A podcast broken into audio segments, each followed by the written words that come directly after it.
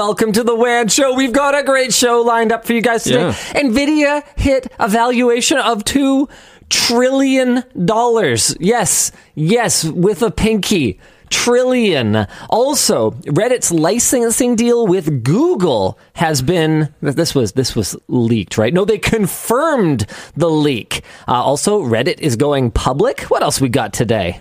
PlayStation 2 VR is coming to PC. Five. Well, okay. PlayStation VR 2. He's not feeling well today. This could be a Yeah. rough show. and I have no excuse. What else we got? oh boy.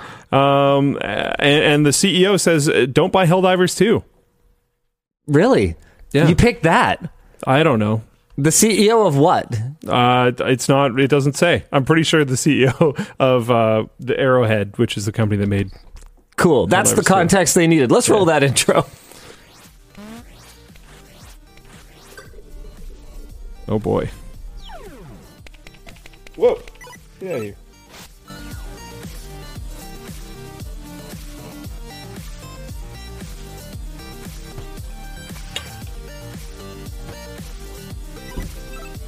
This disaster is brought to you by AG1, Vessi, and The Ridge. Why don't we jump right into our headline topic? And that is NVIDIA's market cap go stonks. What the actual fuck am I looking at here? This is parabolic. Surely there must be a limit to this somewhere, but we've yet to see it. Absolutely incredible. So what we're looking at here is crypto boom the first, crypto boom the second, and AI. Okay, what's a word that's bigger than boom? Hyper boom? Eruption. I like Hyper Hyperboom. Uh, yeah, I, I I don't know. Turbo boom. Turbo boom. Mondo boom. Omega boom. It's yeah, you know, I don't mind Omega Boom, but that it would have to be the last one, and I really don't think this is the last we're seeing of Yeah. interesting uses for Nvidia's GPUs that are spoiler not gaming. Nvidia briefly hit a $2 trillion market cap this morning, becoming the third company to do so after Apple and Microsoft. However, Axios has argued that Nvidia's current arc is likely to plateau given that most of its biggest customers, like Microsoft and Google have reported weak earnings numbers recently, in part because their expensive AI features largely aren't making money yet. Nvidia might also face increased competition within the AI chip market as companies like Microsoft continue developing their own chips in an effort to move away from their dependence on Nvidia, who charges, as we gamers already knew and could have warned them about, a lot for their technology. Oh yeah. In its most recent annual report, NVIDIA listed its top competitors as Huawei, AMD, Amazon, Microsoft, and Broadcom. NVIDIA has also launched a beta for the NVIDIA app. Okay, well, this is a completely separate topic. We can Very very different. anyway, the point is, um, we're being asked in our discussion question, how overhyped is it really? And I would like to preface our response with, we are not analysts. No. Yep. This is not financial. We're advice. not. We there's no there's no anal in either of us. Nope. Not right now. Oh, anyway, the point is that we're not analysts, and we and this is not financial advice.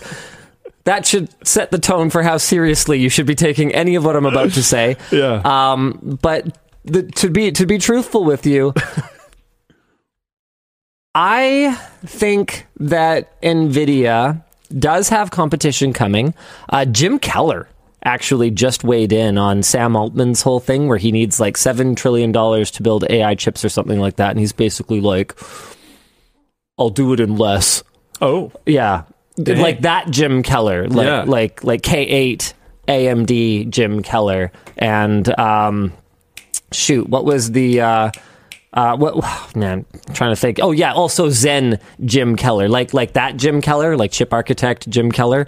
Um, so, with that said, I mean, it's clear that competition is coming for them. It's clear that additional fab capacity is coming in the future. Uh, Intel has been talking a lot about their intention to. I mean, this is this is great. This actually isn't in the doc this week, but Pat Gelsinger said we'd love to build chips for AMD.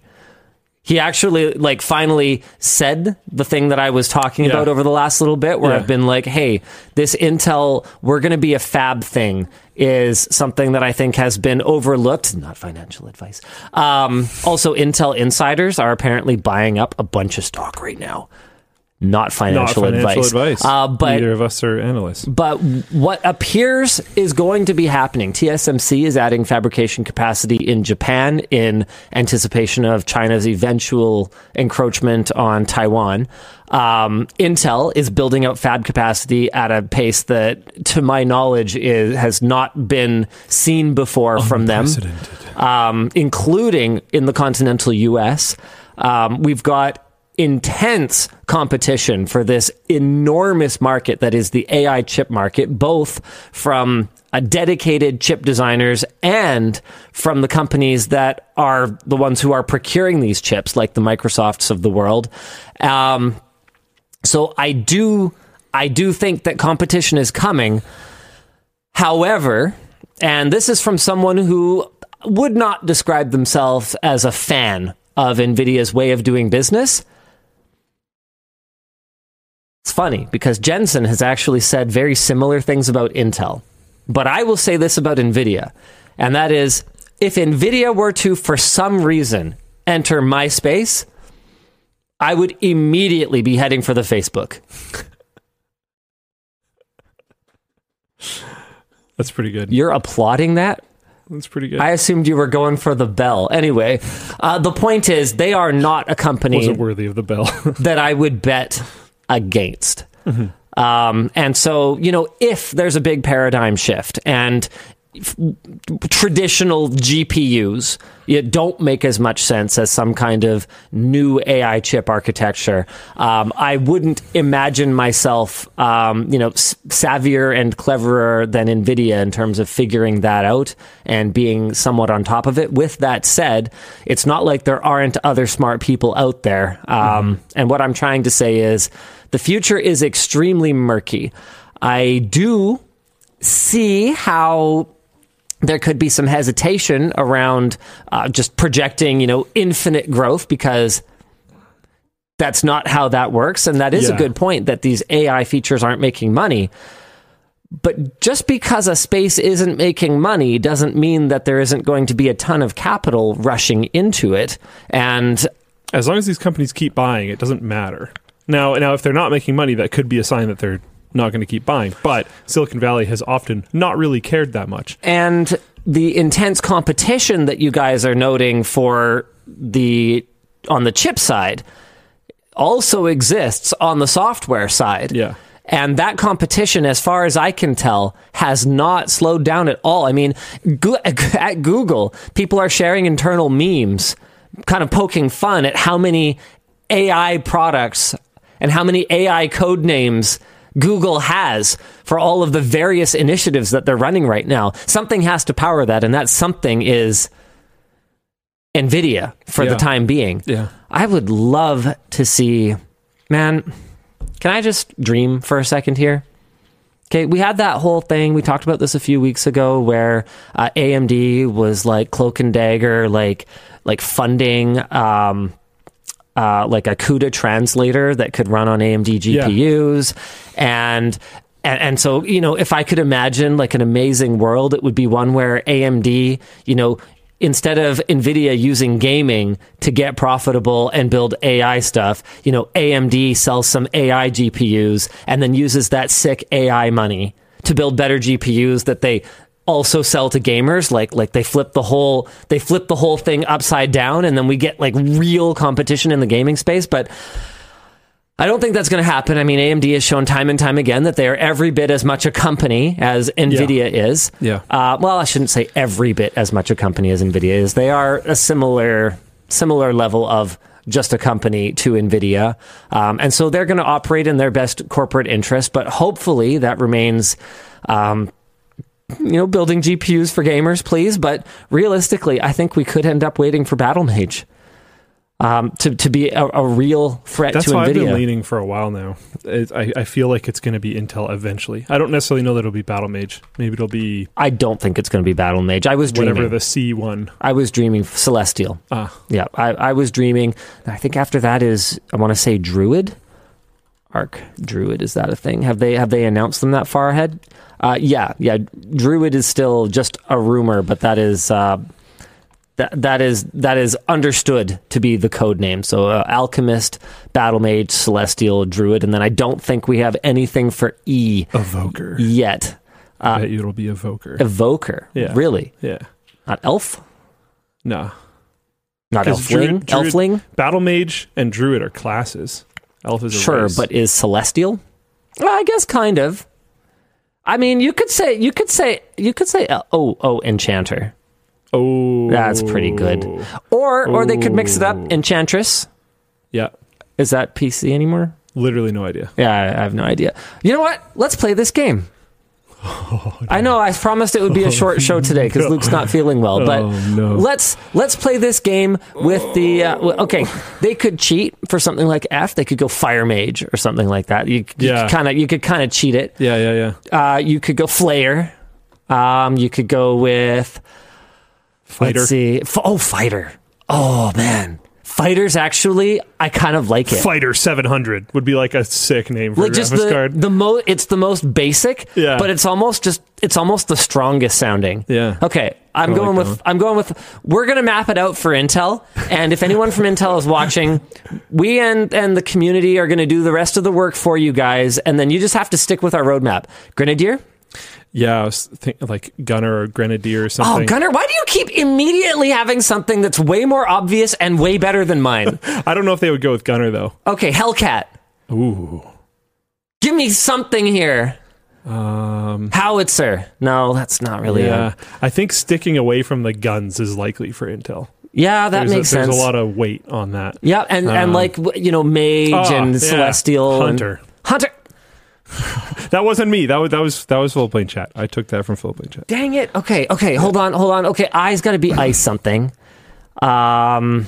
Uh. No. No. It could be.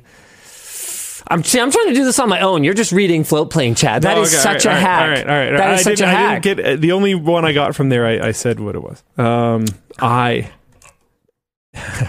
I want to kind of cheat and just go with invoker instead of evoker. oh come on. Uh, illusionist, illusion. Ooh, illusionist is good. I'm picturing, uh, man, what, what's I'm picturing Gob from Arrested Development though. uh, It makes okay. me think of like very old school Okay, RPGs. Jay, Joker, Jester, Joker, Javelinist, like j- I- I- Joust. Dang it! Stop it! You're actually upsetting me now. How about jackass? Jerk face. Jack off. No. Almost got him. oh my goodness. Okay. Um, Uh, oh, that was close. okay, K. Oh, K is a tough one. you know, they even used it as a code name before. Knight's Corner, Knight's Landing. That was even freaking a GPU. How did I not think of it? Sort of. This one's gonna be Sort really of. hard. Okay, L. Lancer. Let-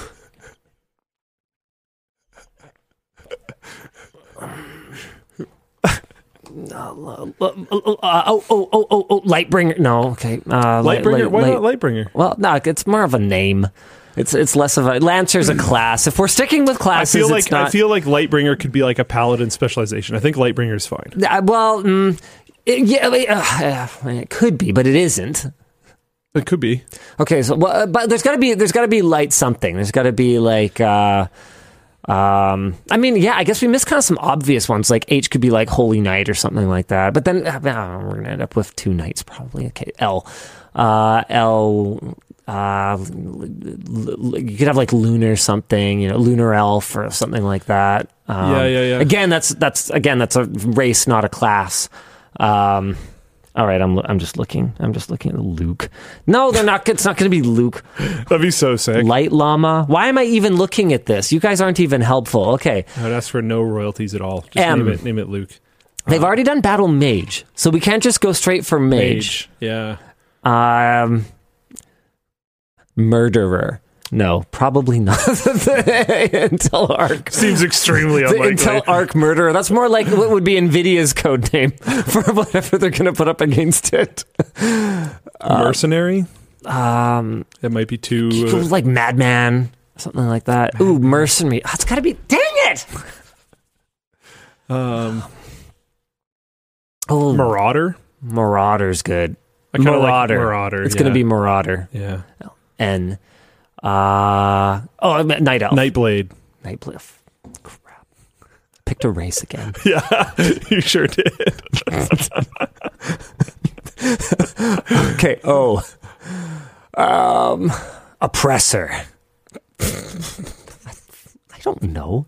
That sounds like it could kind of be a. it's kind of sick. I just don't think Intel would do it. oppressor, onslaught, uh, like over overpowerer, like oh, oh man, oh man, D could have been like devourer. That would have been kind of cool. It's a little graphic though. It's a little graphic. I feel like Intel is going to want to be a little bit more. And looking at the artwork that they've had so far, it's more like like like arcane and like uh, like high fantasy. It's not like like horror. Yeah, So I think yeah. like like devourer. It's, it's, it's more doom. It's like demonic. You know. Um, Yeah, something like occult. Not only is that not a class, but yeah. I think they wouldn't go that direction. the anyways. occultist. occultist. Uh, that's actually not terrible. We don't have a ton of options. What? Oh, like omen something. Omen. Oh, omen bringer. Like I don't. Okay, I don't know. What is what is chat saying? Oracle. Obviously, Oracle? yeah, Yeah, it's good. all right. It has to be Oracle. You guys, you guys, clear W on that one. yeah. Paladin. Okay. Yes, one got victory for me. there you go. Uh, Q. It's like Queen or like uh, uh, hmm. Is this even fun for people? I have no idea. Not a clue. Uh, yeah, pe- People man. seem engaged. quartermaster. That's not bad. Quartermaster's pretty good. that's actually that's solid. I kind of like Quartermaster. I actually like that a lot. There's a lot of like queen and quilt, and you just kind of quiz. like- Quilt? yeah, I think quartermaster is really solid. I would laugh so hard if they made it quilt. no, like the quilt fighter. just, like, what, he's like just puts a blanket over his He head. lays down in the corner and just Yeah. hopes no one notices. yeah. Um, security blanket. uh, Q R R uh, ra- Ravage. Rogue? No, Ra- oh, that one's pretty. S pretty swordsman. Probably Yeah. not. No, it's too. It's too simple. Spellblade, Oh, okay, that's cool. Uh, I don't know. sorcerer. You could, yeah. There's actually so many. Like spellbinder. There's you, a like, lot You of could come up with almost anything Yeah, for that. There's tons of S's. Um, samurai. Yes. oh, yeah. nice. That would be pretty sick. Actually, I, I think it's got to have to be samurai. Samurai's pretty Like, just good. with how much kind of you know magey stuff we've already got, I don't want to see like spell spell smooth. yeah, or I anything like, like I that. like Samurai too. T It's good. Taylor. It's a popular name. It's really fast. Ah, The arc, the arc Taylor. It's it's it's your bard. It's just like a. It's a. Get it? It's fast. yeah, yeah, yeah, yeah. yeah. He, he got there. Yeah. It's a little slow today. yeah. Uh, There's like thief. Oh. Um, Okay. Yeah, I don't think they'd want that. I don't think they would want thief. No, no, no Um, thief. Arc, arc. Ah, So they wait, yeah. Tom- Arc was the first one. So no, it no. could be arc like alchemist, arc battle mage, arc celestial. Ah, Yeah, yeah, yeah. No, no, no. Arc is always part of it. Okay, okay. Um, ooh, Tempest.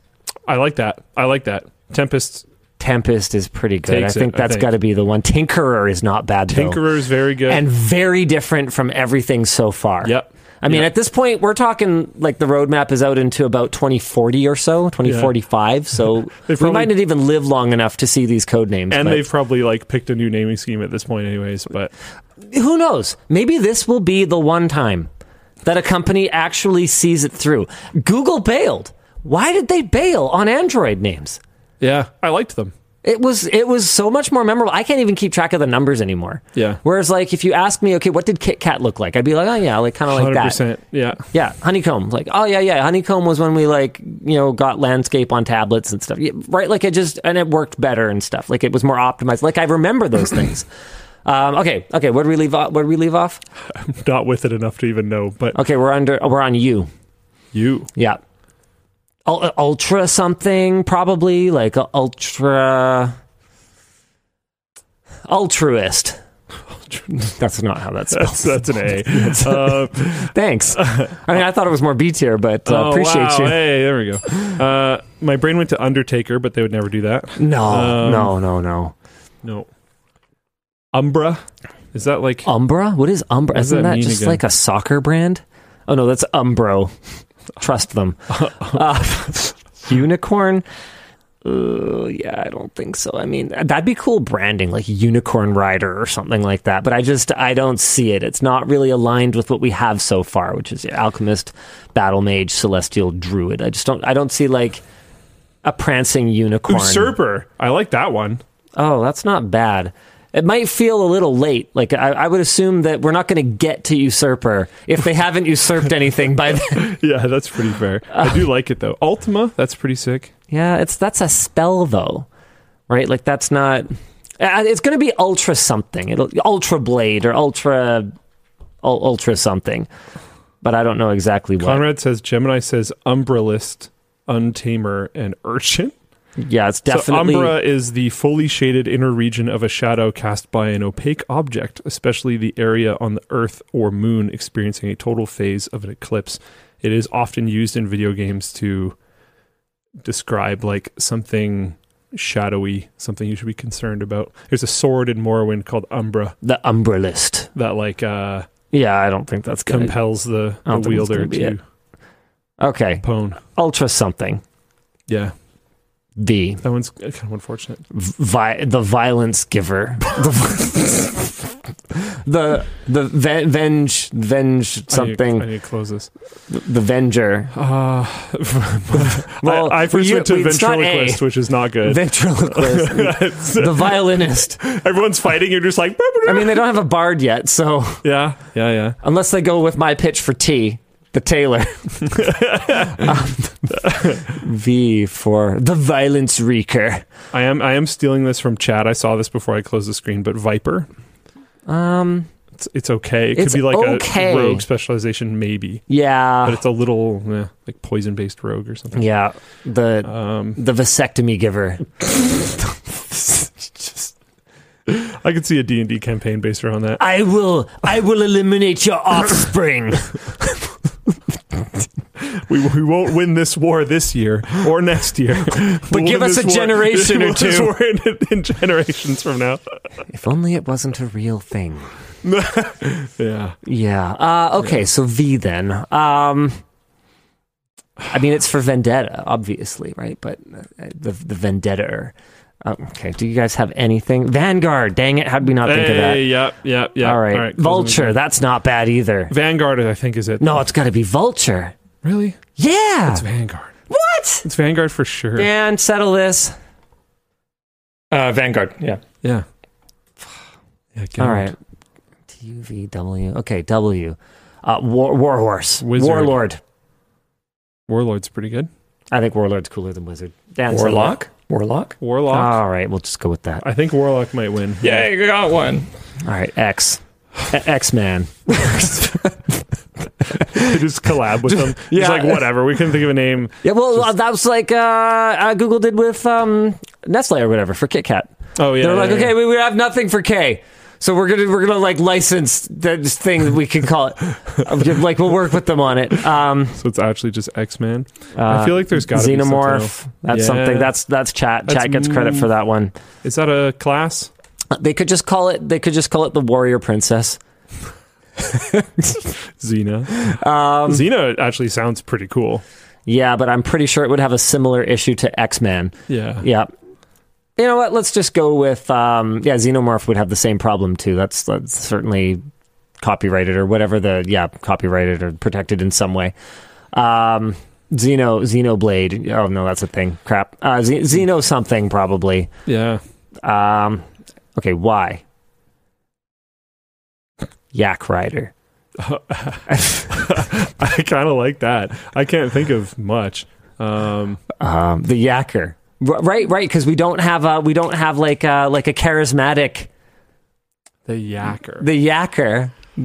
Yeah, That's a they're- horrible name. oh my god. Um, did you just did you just do a takedown of my entire class? Literally my job. It's funny because what I first jumped to was Yappy.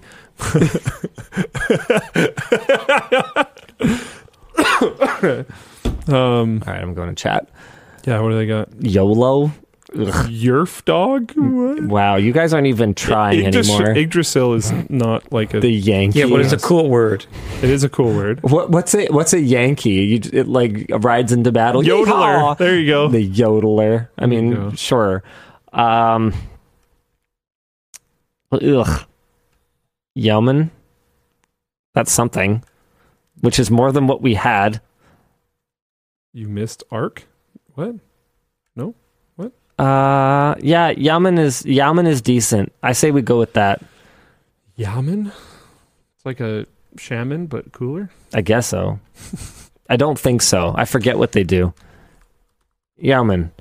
Uh, a man holding and cultivating a small landed estate. a freeholder. Oh, Yeah, I know. I, I, I thought Yeah, you were saying like Y A M M. No, yeah, it's not. It's not like Yellmancer. that. I mean, funnily like enough, it is like a barbarian. shout attack. Yeah. yeah. yeah. Um. Okay. Yeah, we, sure. we can't do Yakuza. They can't do Yakuza. That's not. yeah, that's definitely not going to be a thing. No. Yeezy collab? No. no. All right, Z.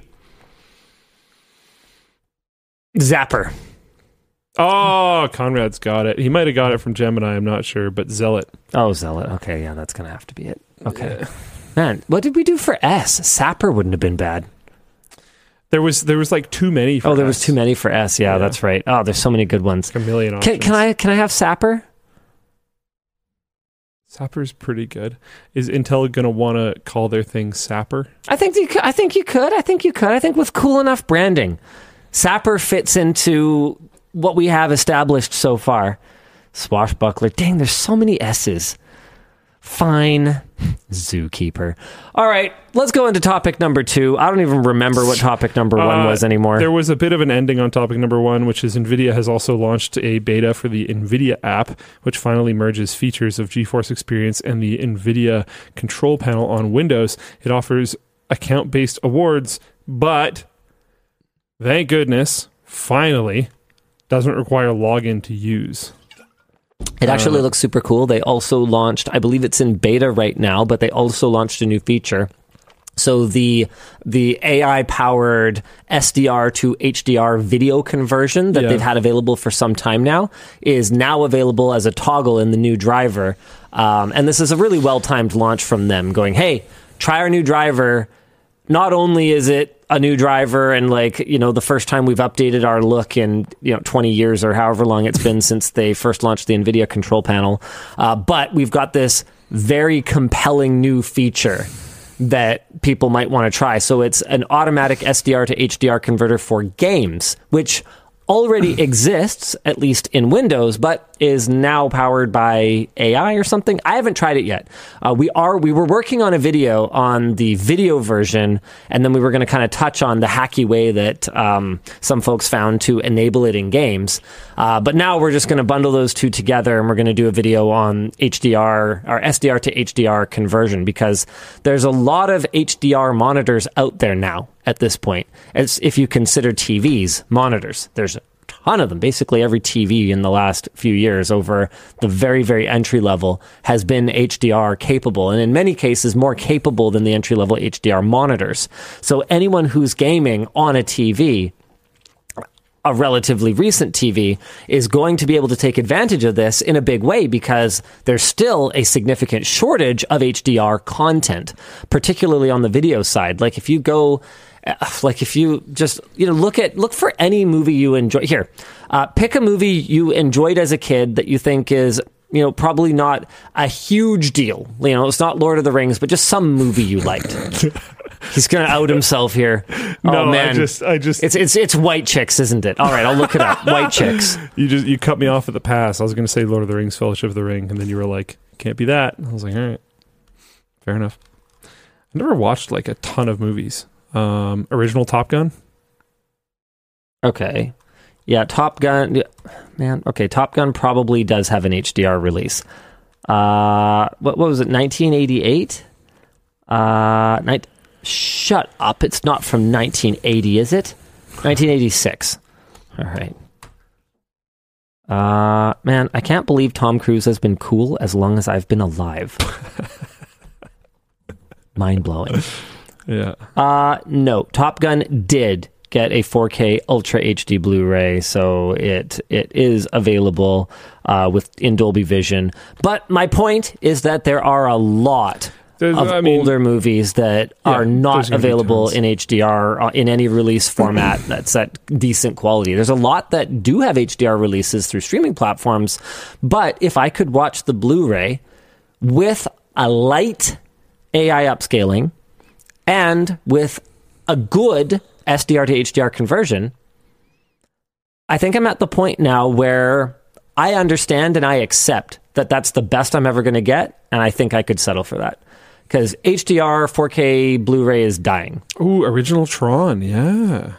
That probably got the HDR. You've seen that, right? Um, Oh, I haven't. wow. Hey, speaking of which, have you played any Final Fantasy VI? No, Oh, I wanted to this week, but if I wasn't working, I was generally sleeping. Yeah, week. right. So Who would like to see a 4K remaster of original Tron? No, it appears it has not gotten the treatment. Apparently, neither has RoboCop. Uh, Shaun of the Dead. I, I doubt Shaun of the Dead is Oh, getting a. I agree, HDR, but that 4K, would whatever. that would. But, I like that movie. um, what was Shaun of the Dead shot on? Would it even? Shut up! it was shot on film with Oh, RE sick. cameras. There would be enough dynamic range there and Yeah. enough resolution for them to do it if anyone was motivated enough to do it. And it really is, it, it's a great movie. It's so good. I, I'm not even a huge fan of the zombie movie genre, so I'm sure there were references that I didn't get and stuff like that, but it was it was absolutely a, a blast and i love simon pegg uh, i just think he is one of those people who's naturally hilarious no matter what he's doing it's incredible a galaxy quest oh oh so good speaking of actors that i love no matter what they're doing um oh my god why can't i remember his name right now this is so embarrassing uh alan rickman jeez Oh wow, yeah, Alan Rickman. Man, he's awesome. he's fantastic in everything. He's awesome. Have you seen Galaxy Quest? Yeah, Oh, okay. Parts of it.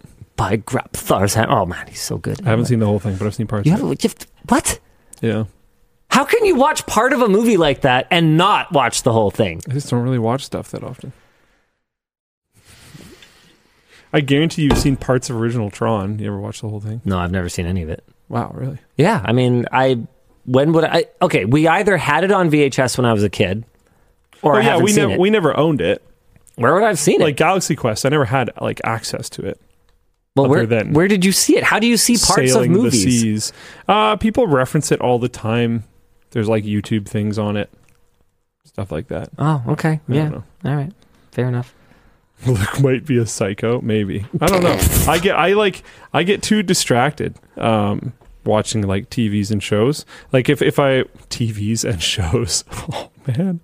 Um if I'm watching something with Well, that's why you're distracted. You got all these TVs. How are you supposed to pay attention to any of the movies you're watching? I, my my living like, room yeah, is just like types of Luke's movie reviews. Really disjointed story. It felt like if they'd had five, six more of a movie there, there really would have been something. Maybe it had something to do with the fact that I had half a dozen movies going at the same time. maybe not sure. That seems like a movie problem, not a me problem. Uh, yeah. Uh, yeah, I was I was saying like my, my living room is like those old like '90s sets with like just the tower of CRTs. It's like yeah, that's how I watch TV. Uh, That's how I, I, watch TVs. I guess it's time for us to talk about the big Reddit licensing deal with Google slash Yeah, Reddit goes public. Reddit filed its initial public offering yesterday to be listed on the New York Stock Exchange as RDDT. According to the company, in addition to offering stock to institutional investors, they will also be offering it to its top users, including moderators, based on Reddit Karma. I knew that Karma was going to be worth something someday. Too bad it's Reddit stock. yeah. With that said, Reddit has some news, obviously timed to help boost it during the IPO to share that makes it seem like maybe not just an endless money pit forever. What? Reddit confirmed a leak claiming it had struck a content licensing deal with a major AI company. Google will apparently have direct access to Reddit's API for the purpose of training data. The deal is rumored to be worth 60 million US dollars annually to Reddit. The filing likewise revealed that OpenAI CEO Sam Altman is the third largest shareholder in Reddit with 8.7% of the shares, compared to Reddit CEO Steve Huffman's 3.3%. Of course, he's in there somewhere. So, um, the whole thing where you know you create the value for the site, where where the site is free to use because you're the product. Yeah. There's your there's your evidence. There it is. There it is, right there. Everybody knows. I don't know. Do they though? I, I actually am not. No, I am not convinced of that. I, I had a family dinner not that long ago, and I had a rel- Oh, relative ask me, "Well, how do you make money on YouTube?" And I was like, "How do they make money with TV? Like ads and and and like product placements? Uh, What what what what are you asking? How does anybody make money on anything? Like I, I think I think people just, especially older generation people, no no fundamentally do not." Oh. understand that the internet costs money even necessarily Yeah. like like the, the the idea that reddit might need tens of millions of dollars in order to operate is just why it's just a page of text right like um, that can't be that hard right like It might be a lot cheaper if it was just a page of text. I, I suspect it has to do a lot with Reddit video and uh, lots of other things they have going on. Their picture and video hosting. Uh, there was there was sites that cropped up in the early Reddit days. I, th- I think Imgur is one of them, uh, but I, I'm pretty sure there was other ones as well where their whole thing was that they were a host for video and pictures that went on Reddit. Uh, and then I think Reddit saw that and was like, "Oh, we want to move this in house," but that just costs insane amounts of money. So there's a couple of discussion questions here. One is how will going public change Reddit? I mean, I don't think at all compared to how they've been behaving recently since everything they've done over the last couple of years has been in the lead up to going public and Yeah. trying to juice the value as much as humanly possible. Um, I guess what what I want to know is how how do, yeah, no, I guess I don't really want to know anything. Oh, right. Yes, I remember what I want to know. I want to know if you would invest in Reddit. No. Well, hold on a second, though. would you have said the same thing when Facebook went IPO?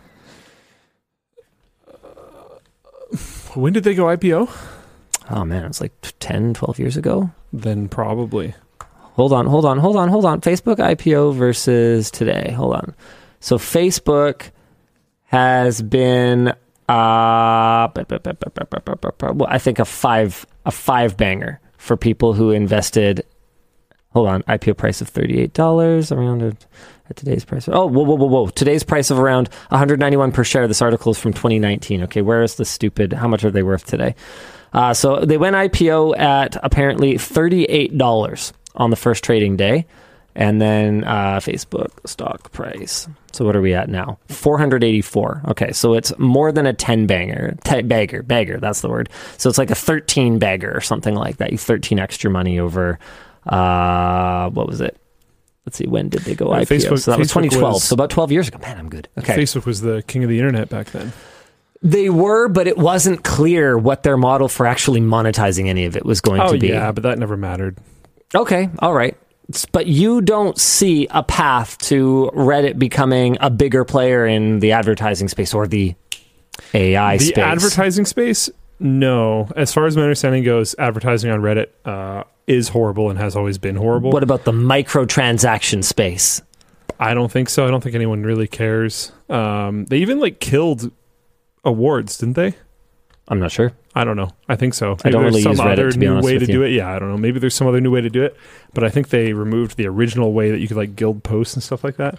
Um, they might have replaced it. I might be wrong. I don't know. Don't take that as anything. Um, their only real value I can think of is selling their data. Um, which they're getting 60 million for it um, From one company. I don't know if that's exclusive. I was I, going doubt to it. assume really I sincerely doubt that that's exclusive. I mean, why would Sam Altman, who owns what was it, like six point something percent of the company, 8.7 um, yeah, why why would he be like, you know, what would be cool? not having this data Not having this data. I'm Yeah. not going to advocate against this. Like, and if they took, even if they took half as much for access from Google, well, then they could sell it. Google, Microsoft. Ooh, would OpenAI just have that? Not necessarily. They could say, no, you have to buy two licenses, one for Microsoft, one for OpenAI. And then, I mean, who the fuck knows? Like, maybe Yahoo still wants it because they want to be relevant again or That's something. Like, Microsoft again. you could de- oh that's right you could definitely the point is you could definitely turn around and sell it multiple They times selling it to Microsoft like six times. yeah and you know you're a public company so you're just going to do whatever is best for you ethics be damned so you're probably going to sell it to you know like a um um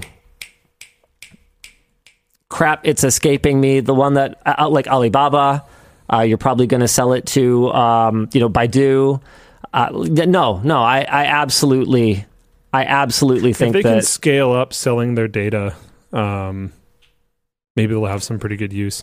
But there's a lot of the laws around that right now are kind of weird. and the concern for me is that that might already be priced in Yeah. but i don't know that for sure How I- much? How much are they losing per year right now? Uh, that I don't know. I can tell you that they've been really pushy lately about us advertising on them. I don't think they really know who we are. It's like, oh, hold on one sec. Um, like I, I, we don't advertise Yeah. Linus Tech Tips on Reddit. Well, we we I guess that might go to the wrong inbox, but we do advertise like certain creator warehouse things. No, it went to my inbox, and they're like, "Yeah, Linus Tech Tips is really cool. Uh, brands have seen success in our program. We thought Linus Tech Tips could be a good fit." Heck yeah, dude. uh, you're missing out on an incremental engaged audience. Um, yeah, I um, I guess that's neat, but like we don't. I mean, do you want do you want to advertise with us? Yeah, really. who, who know yeah, reverse? Yeah, yeah. Ah. we can we can sell your data. Um, I don't know how to read this. I'm I'm, I'm getting like headlines, but I'm Oh. not getting a lot of. Uh, apparently, they saw 21 percent revenue growth, uh, but 90 million dollars in losses. Nice, Sick. nice. I mean, you know, for for Silicon Valley, that's pretty good, right? That's pretty good. yeah. yeah. Yeah.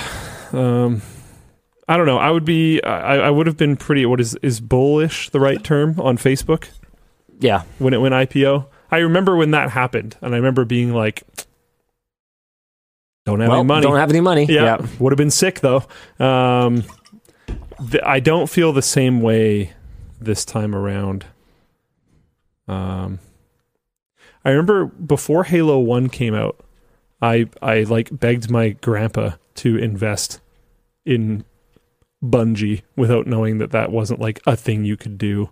Um, but I was like, this game's gonna go bangers. I like, I know it.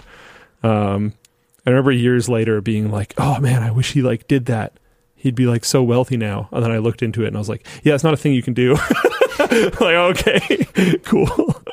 Oh man. Uh, Oh, Luke. anyways, Uh, all right. I think it's time for us to do a couple merch messages and explain what they are. They're the best way to interact with the show because instead of just throwing money at the screen like you might do with other streamers, you get to throw money at the screen and also get great merchandise in your mailbox. We've got a couple of big announcements for the store this week. First, we have a backpack discount update. We have extended the expiry on our dual layer uh, discount for backpack buyers prior to December 9th to make sure that they can use it towards magnetic cable management if they choose to. I had someone ask me about this. They were like, hey, Am I going to be able to use my credit for magnetic cable management? And I was like, Yeah. And then the launch was delayed. And now we're like, Yeah. Still, yeah. Still, yeah, but it's going to be a little bit. So uh, the expiry date has been moved to March 15th, which should give you some idea of when magnetic cable management is hopefully coming. Uh, we also have a backpack carabiner update. Source Reddit. This is hilarious. They are in people's hands. Check it out. This is it. This is the real deal. This is the kit that you will get with all your replacement bits and bobs. You get the tool for prying open the original uh, pull holders. You get a set of regular pulls from YKK. So this is just in case you've had enough carabiner in your life and you just don't want any more of it. You get a full set of replacement carabiner pulls. These are in titanium alloy of some sort. They're super awesome. Uh, they don't have any hinges on them. They just, uh, we've shown them on the show before, but they basically just have these like cuts in either side. So they're really bendy at the right spot and they work like a carabiner would. And you get the custom designed, uh, from the Creator Warehouse team, uh, zipper closer uh, tool that is, I think, did we end up injection molding this? I don't remember. It's either 3D printed or injection molded, but it's plastic, and you basically turn the thing in order to close it shut. I believe Tynan hosted the video that you will scan this QR code to view, and it shows you exactly how to replace them all. The whole process should take less than like 10 minutes to get all the old ones off and all the new ones on. Now, this is really important. I cannot stress this enough. You are to use either these or these one time. Just one time. Don't swap back and forth. These are not for, you know, oh, you know, mm, I'm really in a carabiner mood today. Uh, or, no, you know what? I'm really feeling the more basic pull look. One time. If you open them and close them and open them and close them and replace the pulls more than you have to, it will cause the metal to fatigue and it will cause it to break. So, one time. Um, don't tell me what to do. I'm telling you what we'll cover. so that's what I'm telling you. Trust me, bro. Do it one time. uh, the last thing for us to shout out this week for the store is that we have stock of the legendary Yeah. Honeywell PTM 7950 thermal pads. These are sweet.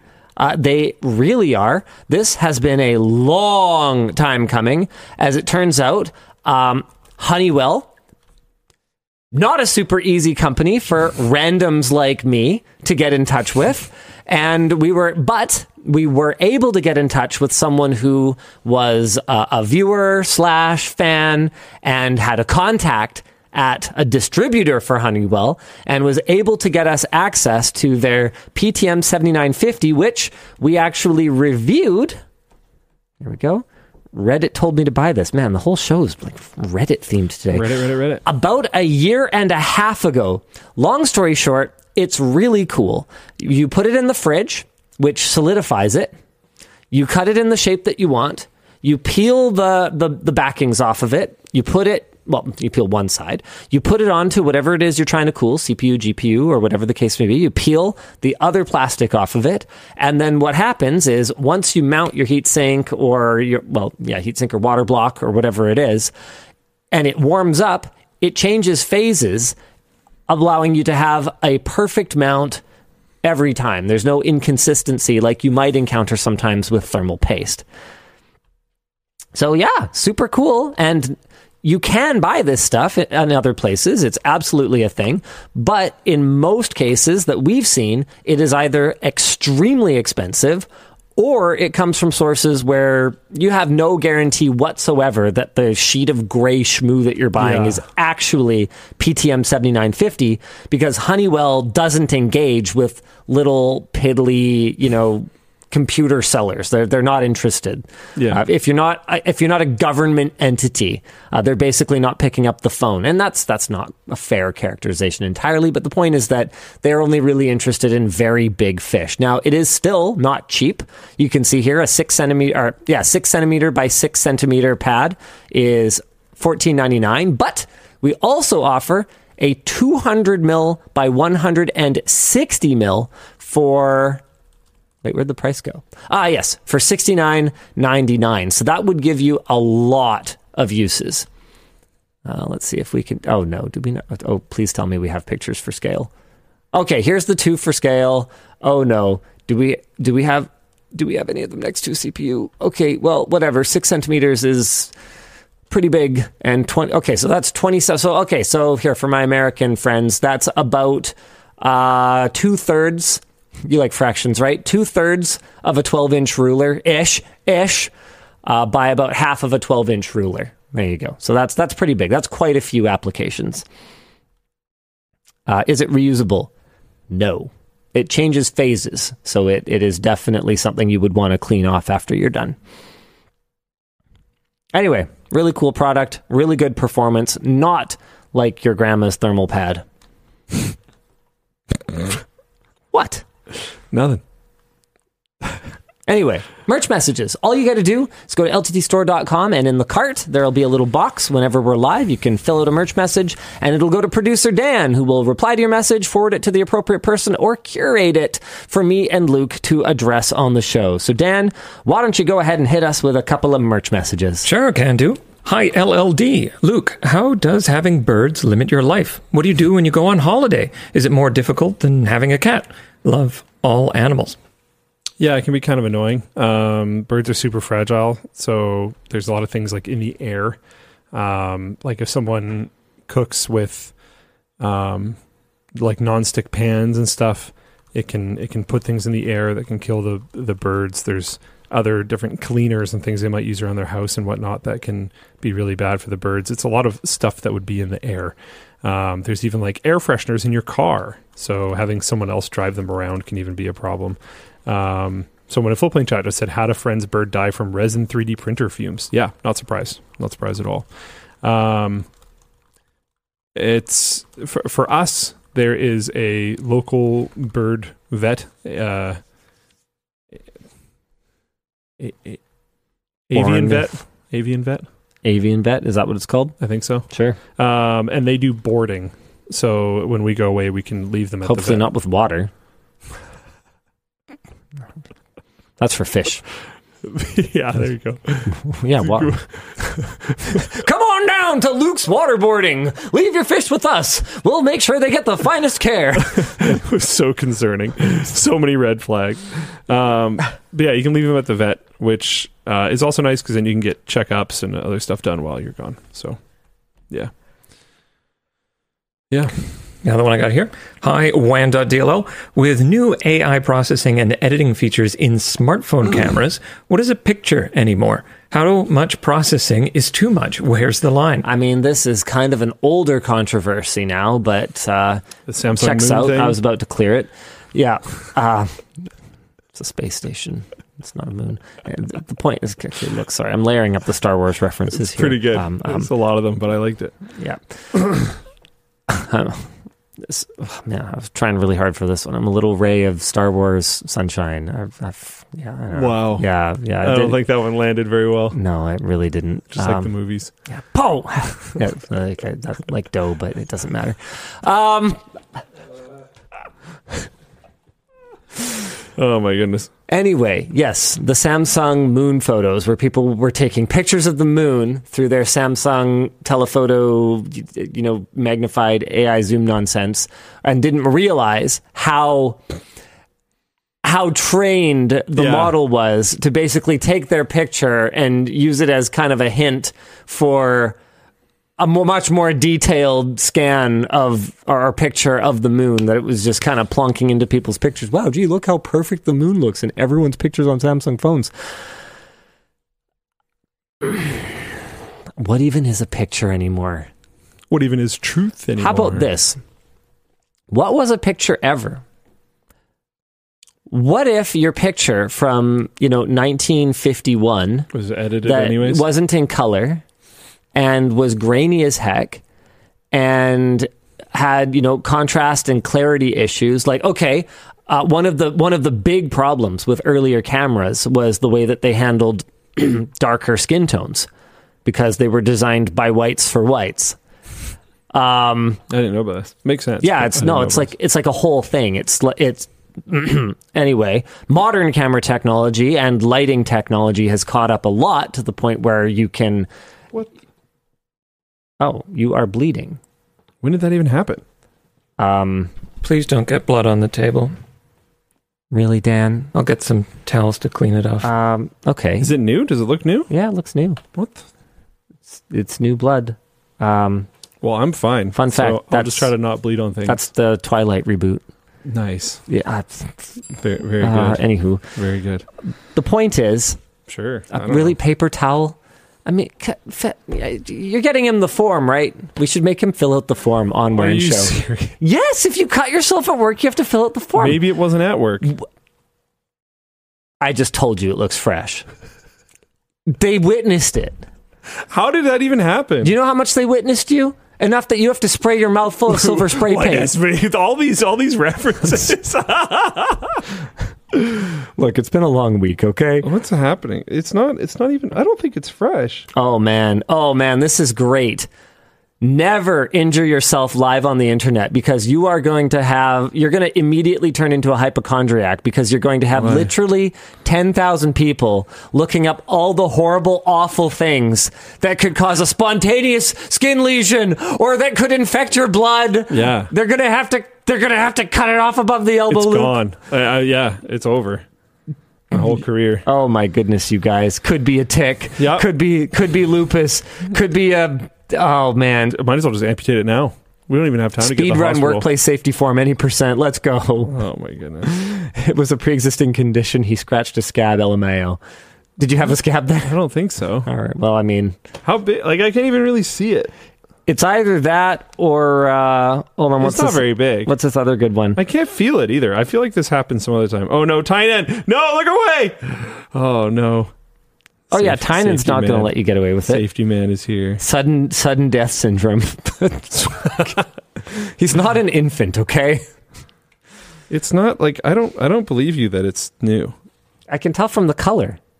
Look at the color of But those it's pixels. dry, It's, mm, I mean, yeah, eh, ish. and Like there's it- no blood here. Here, give me that.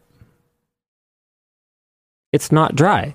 There's literally blood spots on here. What are you even There's- talking there's about? like little flecks. I think that's dried blood that it's, like, got off. it's not. You can tell from the color, Luke. I tried to pull it off. Yeah, I- what? You think I'm a fucking idiot? Like, you've known me a long time. I'm still gonna try. It's just about to scratch. it's merely a flesh wound.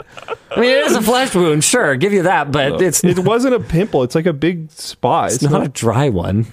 I don't Stop know. showing everyone your blood. Gross. I'm trying to see it myself. Nice. Oh my goodness. Luke fills out the form live on the air. Let's go, Dan.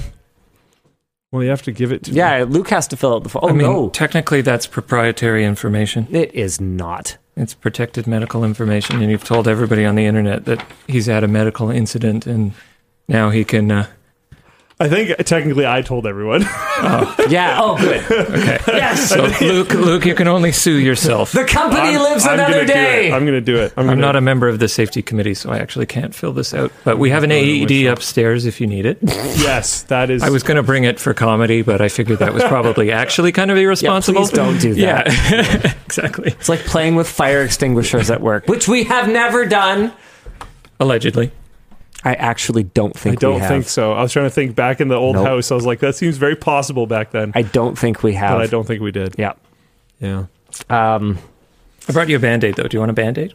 Sure. Just so I don't get blood on anything. okay, so I don't. I still don't feel it. back to our conversation about cameras. So my question is, Yeah. is that photo that you took in 1951 real, or are there all kinds of approximations and flaws in that representation that we only accept because we are used to them?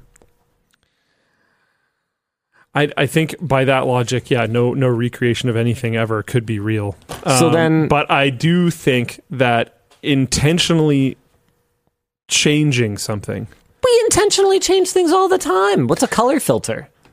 I mean, yeah, I, mean, I include that. Oh, okay. So then, fine. Go ahead. But Yeah. is that so? Is that It, changing something through editing.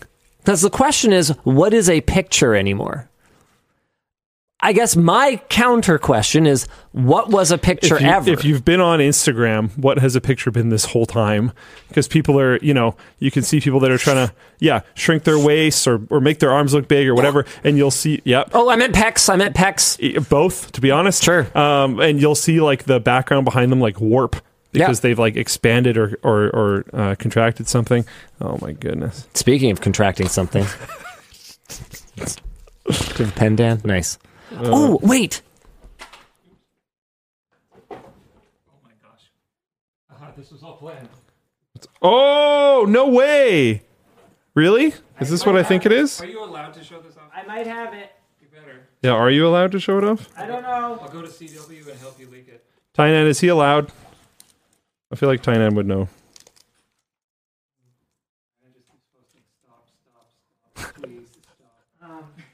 Dang it, I don't have it. I can go to CW and No, ruin it's their- okay. ruin their lives for you. It's okay. Ah, that sucks. Wait, is is Tynan actually saying that? Okay. Uh, no, no, he's not. I, I, I wanted to, I wanted, wanted to to leak make the fail pen, which I think we've actually talked about before. But we, Oh, we've talked about it. yeah, we, we do, we do have a. We I do have a can't pen. see. Can you put it on? I Oh can't my see. God, this is sad. What was that? that was that was you not letting go when you try to hand me something. Yeah. Dags. There you go. it feels better now. oh my goodness. It's because I'm a father. Daddy kisses heal everything. Okay. All right, I'll do this right. Oh, calm down, you guys. I kissed the band aid. I, I don't care either way. Um, and he knew that. Um, This is going to end up on the subreddit before the night is out. Oh yeah, yeah. Yeah, yeah, and it's gonna it's gonna explode. It's gonna break the internet. Better invest in Reddit. Wait, Not not. yet. what are we supposed to be talking about right now? Right? Are they pictures? Uh, Right? Are you?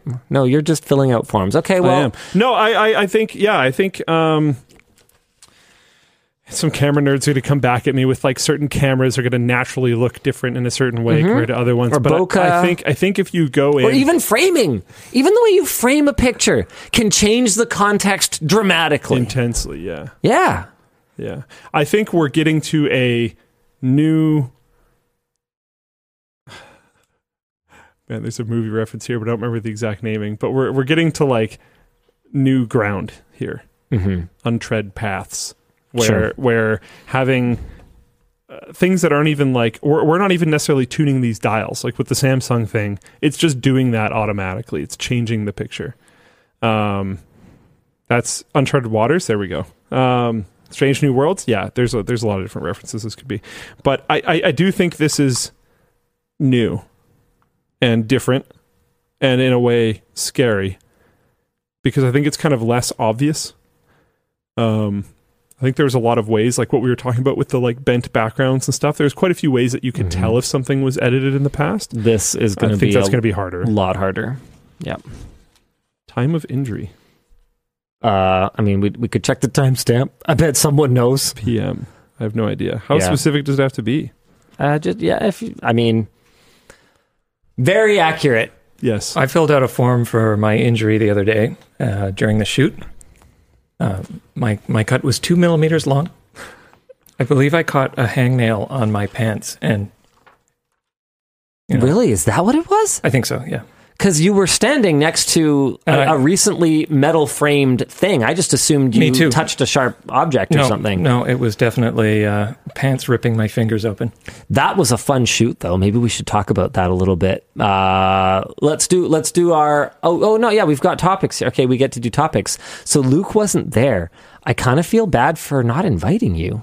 to what? You probably would have wanted to come. The full projector wall thing? The the world's largest gaming displays. Do you know the Weird Al song? Which one? Frank's 2000 inch TV. I don't think so. Hold on. It sounds awesome. Does it have a music video? I actually I actually don't know if this has a music video. Uh, it would appear that it does not. Uh, but it's it's a Weird Al song from I want to say the late 90s or something like that. Okay. Um. Anyway, the point is that he sings this song about you know, kind of poking fun at keeping up with the Joneses and uh, and flaunting your wealth through fancy electronics, and it's sort of this this guy who buys this endgame TV that can only be delivered through just utterly decadent means and you know but you know thank god i can watch the simpsons from 30 blocks away you know anyway so, so it's it's it's it's really funny because it's weird al and he's always funny. Um So is what you're trying to say is that those pictures of that were edited? no. Oh, what i'm trying to say is that that display was 2070 inches. We did it we made frank's 2000 inch tv that's pretty fantastic. Yeah, it ended up being, I, I forget the exact number, so don't quote me on this. Just wait to watch the video if you want to know the exact numbers. But it was something like 170 feet wide. Yeah. yeah, that makes sense. But like, wow, By like 30 something feet tall. Absolutely enormous. And, oh, okay, right. Dan was there. yeah, Um, Dan, I'm going to say something that's going to sound controversial, and then there's no pressure to agree with me, but I would love to hear your take. Hmm. One of the games that we played on it was Flight Simulator, and I felt that it was more immersive than VR.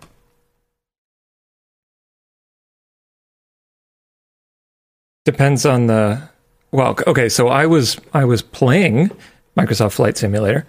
Uh, so I can't remember if I even watched anybody do it. I'm not sure. I would uh, I would say no in my opinion. Um, certainly not playing it. I felt very claustrophobic in the cockpit. It seemed uh, it it wasn't kind of far back enough. Maybe if we had tweaked the settings, and it would be a little bit better. Um, looking around wasn't really possible in the cockpit. You know, maybe Yes. if I turned my head, something like that. That's a really wide, I would flat say display. I would say it's a different it's a different kind of immersive to VR. VR is like you're sitting there and this was kind of like the next best thing. this is everywhere. it was kind of more like it it wasn't as as presence and as real as being in VR. Oops. So I played some of the other games, but I didn't actually play Flight Sim. I watched Dan play Flight Sim. So I was um like I was the passenger of the plane and maybe the fact that I didn't have to be focused on the middle You can look around. and I could like really look around out over what feel like life-size vistas but because the display was so large that it occupied almost my entire field of view even moving my head around a little bit the sense of scale was incredible I got that a lot too. and I, and I wasn't I wasn't looking through a periscope, you know. And modern VR headsets have reached a point where the where the field of view is pretty good, That's right. Yeah. but it wasn't even close. Or, or- but it isn't even close to to that experience of having. Genuine vastness. You actually get the full FOV of your eyes, and there's no headset, and like you're you're there. I think I kind of got that feeling, the same sort of feeling of being the passenger and just kind of looking, but I'm focused dead ahead. And Yes. my entire field of view is just, you know, Langley. And that's a thing, right?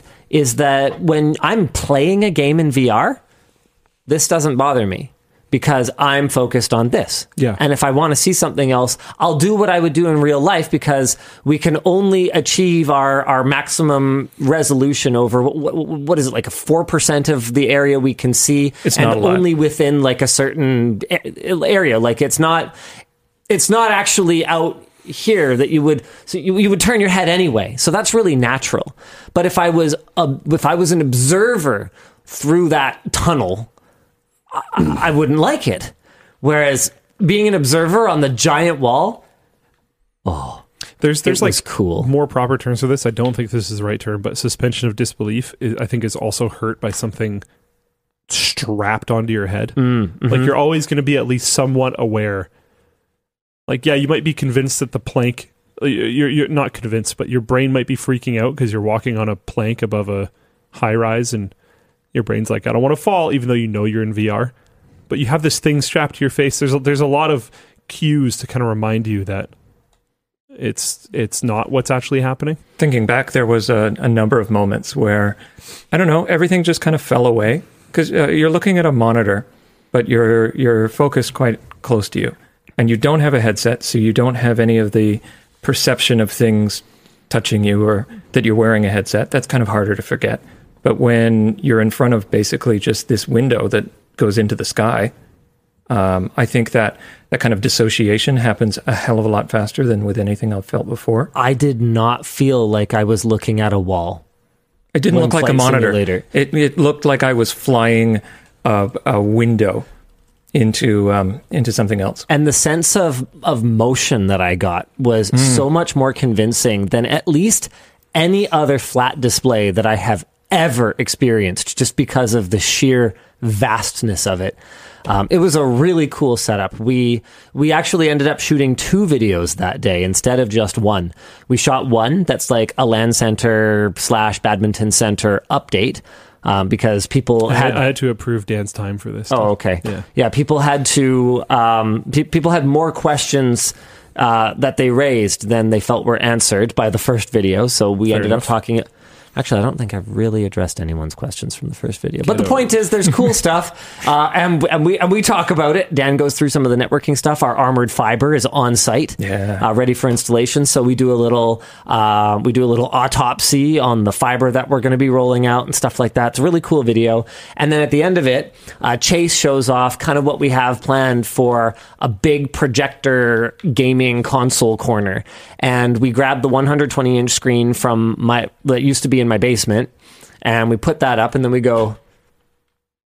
Yeah, but it's dark enough in here. We could go bigger and we kind of just throw as big of an image as we conceivably can with the projector that I had in my basement at the wall until we realize, okay, yeah, you can only go so big no matter how dark it is before it starts to look washed out and, Yeah. and garbo, right? Then we go from 2700 lumens to working with an AV company that specializes in these kinds of deployments to a multi projector 12,000 lumen setup. And yeah, there's there's there's no way to there's there's nothing I can say other than it's unlike anything I've ever experienced. I kind of did want to see it, but I'm sorry. um, no, no, no, no. Can you imagine that at 240 hertz? I know it was only at 60. HDR, 4K, 240 hertz, Yeah, we'll have 2,000 inch wall. I guess what you're saying is you want to redo it. Yeah, do it better. Yeah, do, Buy do it better. bigger once- building. No. I No. That that's that's going to be a no. Um, thank you for the suggestion, though, Dan. Appreciate you. You could use it for the new town. Uh, there's not going to Yeah. be a new town. yeah. None of these people We're know what you're talking about. It's on the pre-show. Oh, that makes it better. No, inside jokes are not good. All right, Dan. Do you want to hit us with one more? Uh, whoop, wrong button. Yep, sure. I got one more. Let's see. Uh, evening DLL. What happens if the CPUs binned for the lab's test benches fail? Do you restart the process? Are there any spares? Are they expected to be obsolete or replaced before they fail? I really hope they don't. Um, but as part of our process, we're going to be retesting anyway. And with new AGESA updates, BIOS updates, uh, driver updates, the f- the ones that we're using may change anyway. So uh, Yeah. it's something we're going to have to go through, Yeah. regardless of whether one of them dies or whether one of them doesn't. So it's just, I, I think it's just, uh, oh my gosh, I'm an idiot. What? Remember, I was all concerned about showing people the scale of the thermal pads? I have them. Yeah. Yeah, I didn't think of that. They're right here. Oh, I didn't realize this was a thing that happened. Probably because I'm pretty out of it. But yeah, Cool. yeah. Anyway, So the big ones, I mean, you're you're supposed to cut kind of both of them, but one of Yes. these is like this is you're you're installing a CPU. You are installing one CPU. You one, want one thing giant. CPU or four smaller ones. Oh, yeah. Yeah, you could you could do four small. Yeah, you ones. totally could. Like I could do, I could easily do uh, four Ryzen seven thousands with this. But unquestionably, you'll be able to get one install for a CPU from that, pretty much Uh, regardless of size. Yes, I can't think of one that wouldn't work. Uh, I think some of the big EPYCs, you'd probably cover all the dies. Probably be fine. but I just wouldn't. I you, you, you just get this big. you just spent nine hundred dollars, you know, two thousand dollars on a CPU. Just get a proper thermal pad for it. Uh, So that's what the Big Mama is for. That's a big thermal pad. So that's a lot of CPU yeah, you installations. can cut that to whatever you want. Yeah. Yeah. And Sarah designed really nice packaging for it and Yeah, everything. Yeah. So I'm pretty excited about Looks that. very professional. Showed up to work. Showed up to cool your CPU for you, or whatever else. Thanks, Luke. You're doing great today. Yeah, I'm going to crush him at Super Chexx tonight. if I even make it, He Uh. beat me last week. I'm so upset. got him. He's I'm so upset. He was sick. It that last game, I'm still unhappy. I think I was less sick then. Funny enough, but Yeah, well good. You're going down this week. I outshot him 2 to I'm 1. also I'm also grievously wounded. I outshot him 2 to 1 and he outscored me 3-2. got him. so unhappy. Goalie standing on his head. Anyway, the Yeah. point is, uh, jump into our next topic. Dude, We're- I've had some insane manual blocks. Insane. yes, I know. I was there. you have too. But like, you know, You know, you didn't get a lot more goals on me. Um, all right, what are we talking about now? I also got a lot less shots though. Uh, Troy Hunt is having an issue with his Sonos setup. Oh, I feel like I'm going to regret going down this rabbit hole before even asking, but here goes. We have eight Sonos devices, three wired, the rest wireless. We have massive Wi Fi coverage with Ubiquiti Mesh Gear, but are now having major problems playing audio to multiple rooms with constant dropouts, regular unable to connect to device errors, units appearing offline, and so on. Firmware up to date everywhere, power cycles and network reboots, but the problems persist. I'm guessing it's somehow network related, but I don't even know where to begin on this one. Ideas. I have two ideas. Idea number one is if you have the 2.4 gigahertz radios enabled on all of your Ubiquiti units, go through and strategically disable a bunch of them. I actually ran into this recently with my setup where I had everything on default. I had all the 2.4 gigahertz radios on and I had them all set to automatic channel selection. And on recent firmware, this was very recent, they were all selecting channel one for some reason. And with all of them, I have something like eight access points in my house or something like that. With all of them on channel one, even just the regular pinging of "Hey, are you there?" was annihilating the available, um, like the available band, uh, not bandwidth, but just the available spectrum. Yeah. like just uh, utilization was capped. And so I was having dropouts, not with my Sonos devices necessarily, but with some devices kind of everything. and I was getting music cutting out. However, I went through and um, Jake actually recommended this, picked one per floor to go to 2.4 gigahertz and then disabled 2.4 on all the rest of them. Uh, that resolved the dropouts I was getting from other devices, but I was still getting cutouts from my Sonos units. And Yvonne made the suggestion that um, you know, or, or not suggestion, but she asked a question because she's been married to me for a thousand years and listens, and you know, she just tries to participate, and it's delightful. Uh, she's not into tech, but she knows a lot, is what I'm trying to say. And she kind of goes, "Oh, well, you know, could it be a wireless issue?" And I go, "No, it doesn't make any sense. They're all wired. All of my Sonos units except one are wired." And then I went into the app and I found that Are they all working wirelessly anyways? even though they are all, They're all plugged, plugged in, in.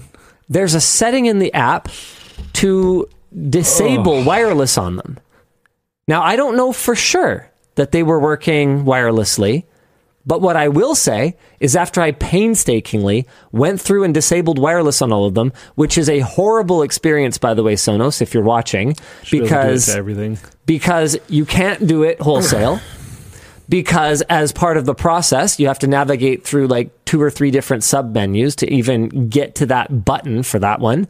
And number three, it has to go through a process where it determines if it has a wired connection before it will allow you to disable the wireless connection, which I understand. But what I don't understand is why it takes like 30 seconds for it to determine that. And can I just go on a side rant here? Why the ever loving fuck does it take so long for a device to tell you if it has a fucking internet connection?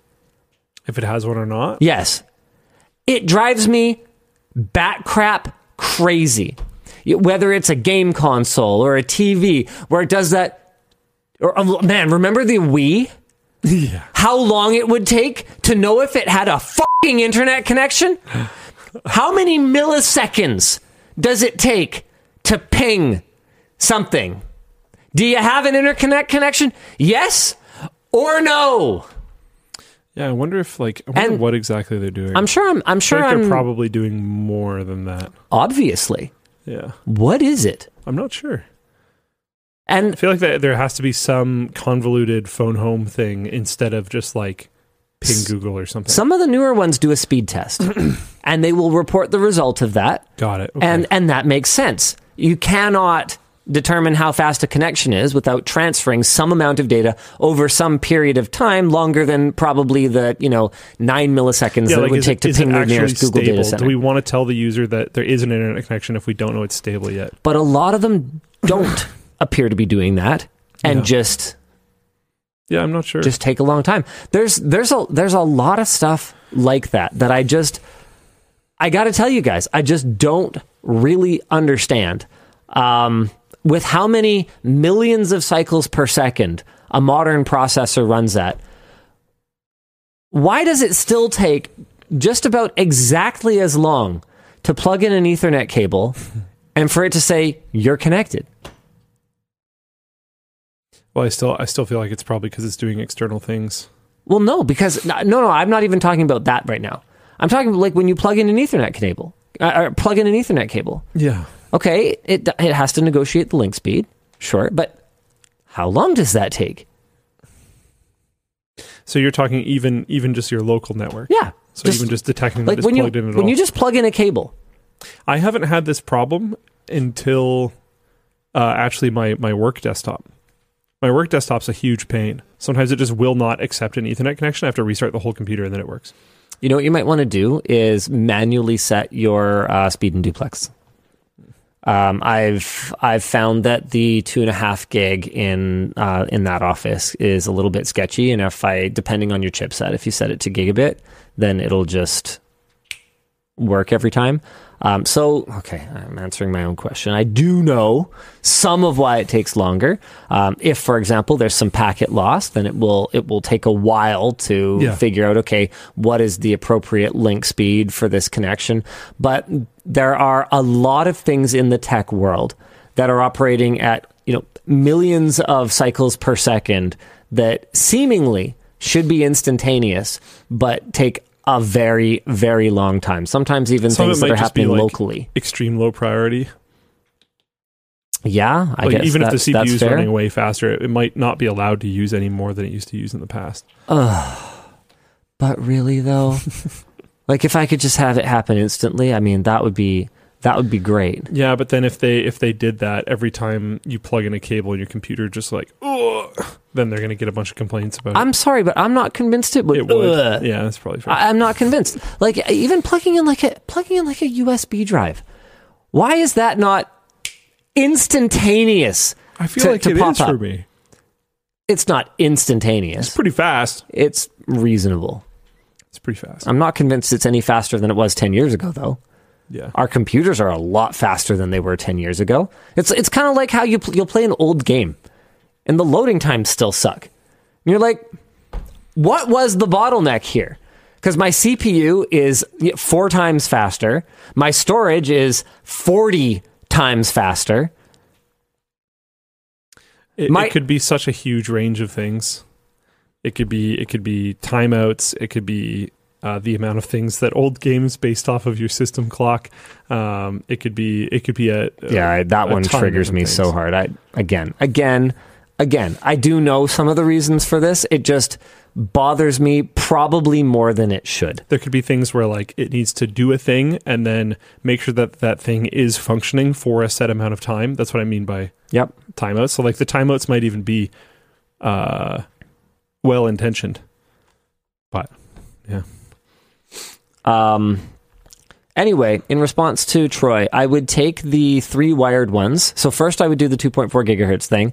Then I would take the three wired ones, and I would go into your Sonos app and manually disable wireless on them, so that you know for sure that they are actually using the wire, and then that will that will hopefully mean you will have fewer devices fighting for airtime. Anyway, Uh, are you just hoping he watches as part of the show? I guess. I mean, I, uh, You are uh, like tweeting it at him I'll? I'll tweet it at him. there you go. Are you doing that now? Well, what is that not acceptable to you? sure. Yeah. Linus still hasn't realized Troy already solved the problem in the next tweet. Oh, really? Oh. All right. Well, let's see what the solution was. Um, I was unaware of SonosNet, so on a hunch, I pulled the power on the three wireless units and power cycled all the others. They're running perfectly now. Okay, so I don't know exactly. Oh, wait. The plan now is to join the three remaining units directly to Wi Fi and cancel out SonosNet altogether. So much for the wired connections always being the most reliable path. Interesting. All right.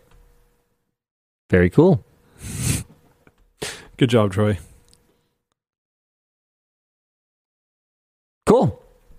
Anyway, I would have been curious to know if the other thing would have worked. I actually do not have issues with my wired Sonos devices, though, other than when it turns out they are. Oh, by the way, did I say that it worked They're perfectly now Wireless. for me? No, But- but I think I assumed it was implied. Yeah. anyway, the show is brought to you by AG1. Luke is gone. Yeah, we're back on YouTube now. All right, wonderful. Uh, just in time to tell you about our sponsor, AG1. Uh, oh, we're not going to have visuals. Neat. Well, there Yeah, were some. yeah, you will. Oh, I will. Yeah. Okay. Is this you trying to build a healthy routine? Our sponsor, AG1, is covering all the categories for you. One scoop of AG1 has 75 different vitamins, minerals, and antioxidants, and it's made to help you focus, give you a boost of energy, and promote gut health.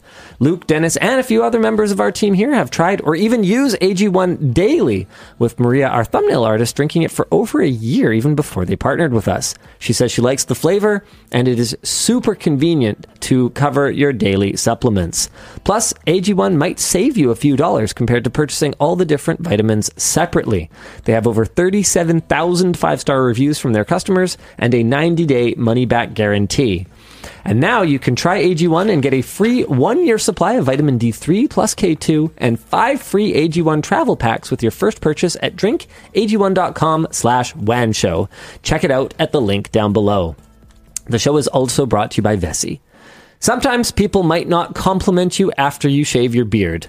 That's okay. But people will definitely applaud you if your socks are dry after a long walk in the rain. Our sponsor Vessi is here to help you stand on your feet when you're in a stormy situation. They claim their shoes are 100% waterproof thanks to their Dymatex technology, and even the most torrential downpours don't stand a chance. They have all kinds of different shoes for different occasions, from slippers to their most adventure ready Ulta high tops, which are designed to take on slippery, slushy, chilly winter conditions. And their weekend and everyday classic sneakers are great for just wearing about. Don't let the rain stop you from moving. With a 365 day guarantee, you can leave your wet socks in the past. Head over to Vessi.com slash WANSHOW and get 15% off your first purchase with code WANSHOW. Finally, the show is brought to you by MKBHD. Just kidding. The Ridge. But also MKBHD. Uh, Marques joined The Ridge, our longtime partner, as their chief creative partner. This is very exciting news. You guys probably already know The Ridge. They make minimalistic and functional wallets and a bunch of other accessories. Uh, the wallet can hold up to 12 cards plus room for cash with either a money clip or an elastic band. And you can even add a coin tray that carries coins, keys, and other small items. The Ridge is known for its quality. Only the highest grade materials are used in their construction, plus, they offer a lifetime warranty to keep your mind at ease. You can check out their new leather wallet. Oh, wow. A ridge, but with leather? What? Every leather Ridge wallet is made with oil wax and full grain leather, and the Ridge doesn't just make wallets. Their key case is also a favorite of ours here at LMG. With over 80,000 five star reviews and a 99 day risk free trial, you must try the Ridge out. And for WAN Show viewers, you can use code WAN to get 10% off your purchase and free shipping. We're going to have that linked down below. All right. For everyone who's still watching, why don't we go ahead and jump into a new topic? Merch messages. Oh, uh, let's do a topic. Okay. Yeah, then then we'll do then we'll do something else. Um. Oh wow. Uh. Oh oh boy. Uh. Okay. Google apologizes for Gemini's biased image Yeah. generation. Wait, had you not heard of this? I had not seen any pictures. I had only seen a Oh. headline so far. Oh yeah. Okay. Oh yeah. So this is this is really wow. This is really something. Um 1943 What German soldier. the fuck am I looking at here? Uh okay, Luke, do you want to walk us through this one? Cuz Yeah, there's a should we- lot to unpack. I I think I'll just read the, the thing and Sure. then I'll, I'll start unpacking after that. Google has temporarily removed the image generation feature from its Gemini chatbot following a widely reported problem where it would refuse to generate images of white people or Latinos and would insert the keyword diverse into unrelated prompts. In at least one case, this resulted in generating images of a group of multiracial 1943 German soldiers, as we just showed you. According to Google, this was caused by a miscalibrated mechanism meant to counteract other another well-known issue with early image generation models, namely that they would overweigh the most common stereotypical images in their databases, leading to a generator that would only produce men when asked for a scientist, or would produce a white doctor uh, even when explicitly asked for a black doctor. Google has apologized for the overcorrection. Google likewise appears to have a moderation system based on spelling. Brilliant. Uh, meaning that it is easily bypassed by intentional mistyping of a forbidden word. Discussion question Is there a correct amount of stereotyping that an AI should use? Shouldn't Google be able to find a less dumb way of fixing these issues? I think the issue specifically, um, if you want to ask me, is not that it. Uh, if it was like more likely to do a certain thing, but would do a range of things, I think that's fine. Um, Yeah, except that a lot of these prompts, because generating more than one image is uh, very expensive, a lot of these prompts that I've used in the past only spit out one at a time anyway. I believe Gemini tends to do four. Sure, but okay, if we're talking about Gemini specifically, then I see. I see your solution being okay, you could have 3 that just use the images that it's trained on and then one that's kind of a like shot in the dark. Uh, whereas for any of the ones that only spit out one image, if it gave me I mean, well, really especially top right and bottom left. If it gave me either of those, I mean, this maybe also. well, maybe he's the soldier. I don't know. I mean, she's wearing the uniform. Right. Yep. I mean, well, this this this is just this is just a lot to unpack in general. It's also like an American-ish looking soldier yeah, that's like down. she seems to be helping. yeah. So Her her uh, storage pack that's on her back hip, I think, is upside down, I like her hair. She's kind of sick. It's just not here, But It's it, then it is here, Yeah. and it's here, Yeah. but not here. Yeah. Um, Yeah, it's tough. Um, but I think I think I think forcing terms ends up being a problem because it overcorrects as we have just seen. but on the other hand, you can't just generate men when you search for doctor. Totally. But if you search specifically for um yeah, yeah. So like the the, the unaltered one is also too far though because uh, again, um internal hair routing ducting in the uniform. They would they would they would Oh overweigh no, common she, she, stereotypical she pulled a. Mulan because women weren't allowed to serve in Germany then anyway. Yeah, yeah, perfect. Um, they would overweigh Easy- the most common answer. stereotypical images in the databases, leading to a generator that would produce men uh, when asked for science, or this is the key point in my opinion, would produce a white doctor even when explicitly asked for a black doctor. So the original way it was going was also wrong Yes, because you're not even getting specifically what you asked for Yeah. out of it. So it, they needed to correct off of that because the original version is just bad. Um, but this is just too far. Um, I think. I think. Uh,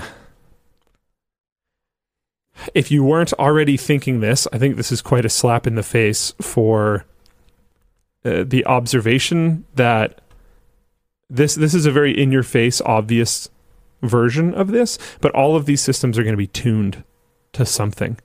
Whatever You company's version of this Yep. that you're using is going to be tuning it to serve you certain types of things.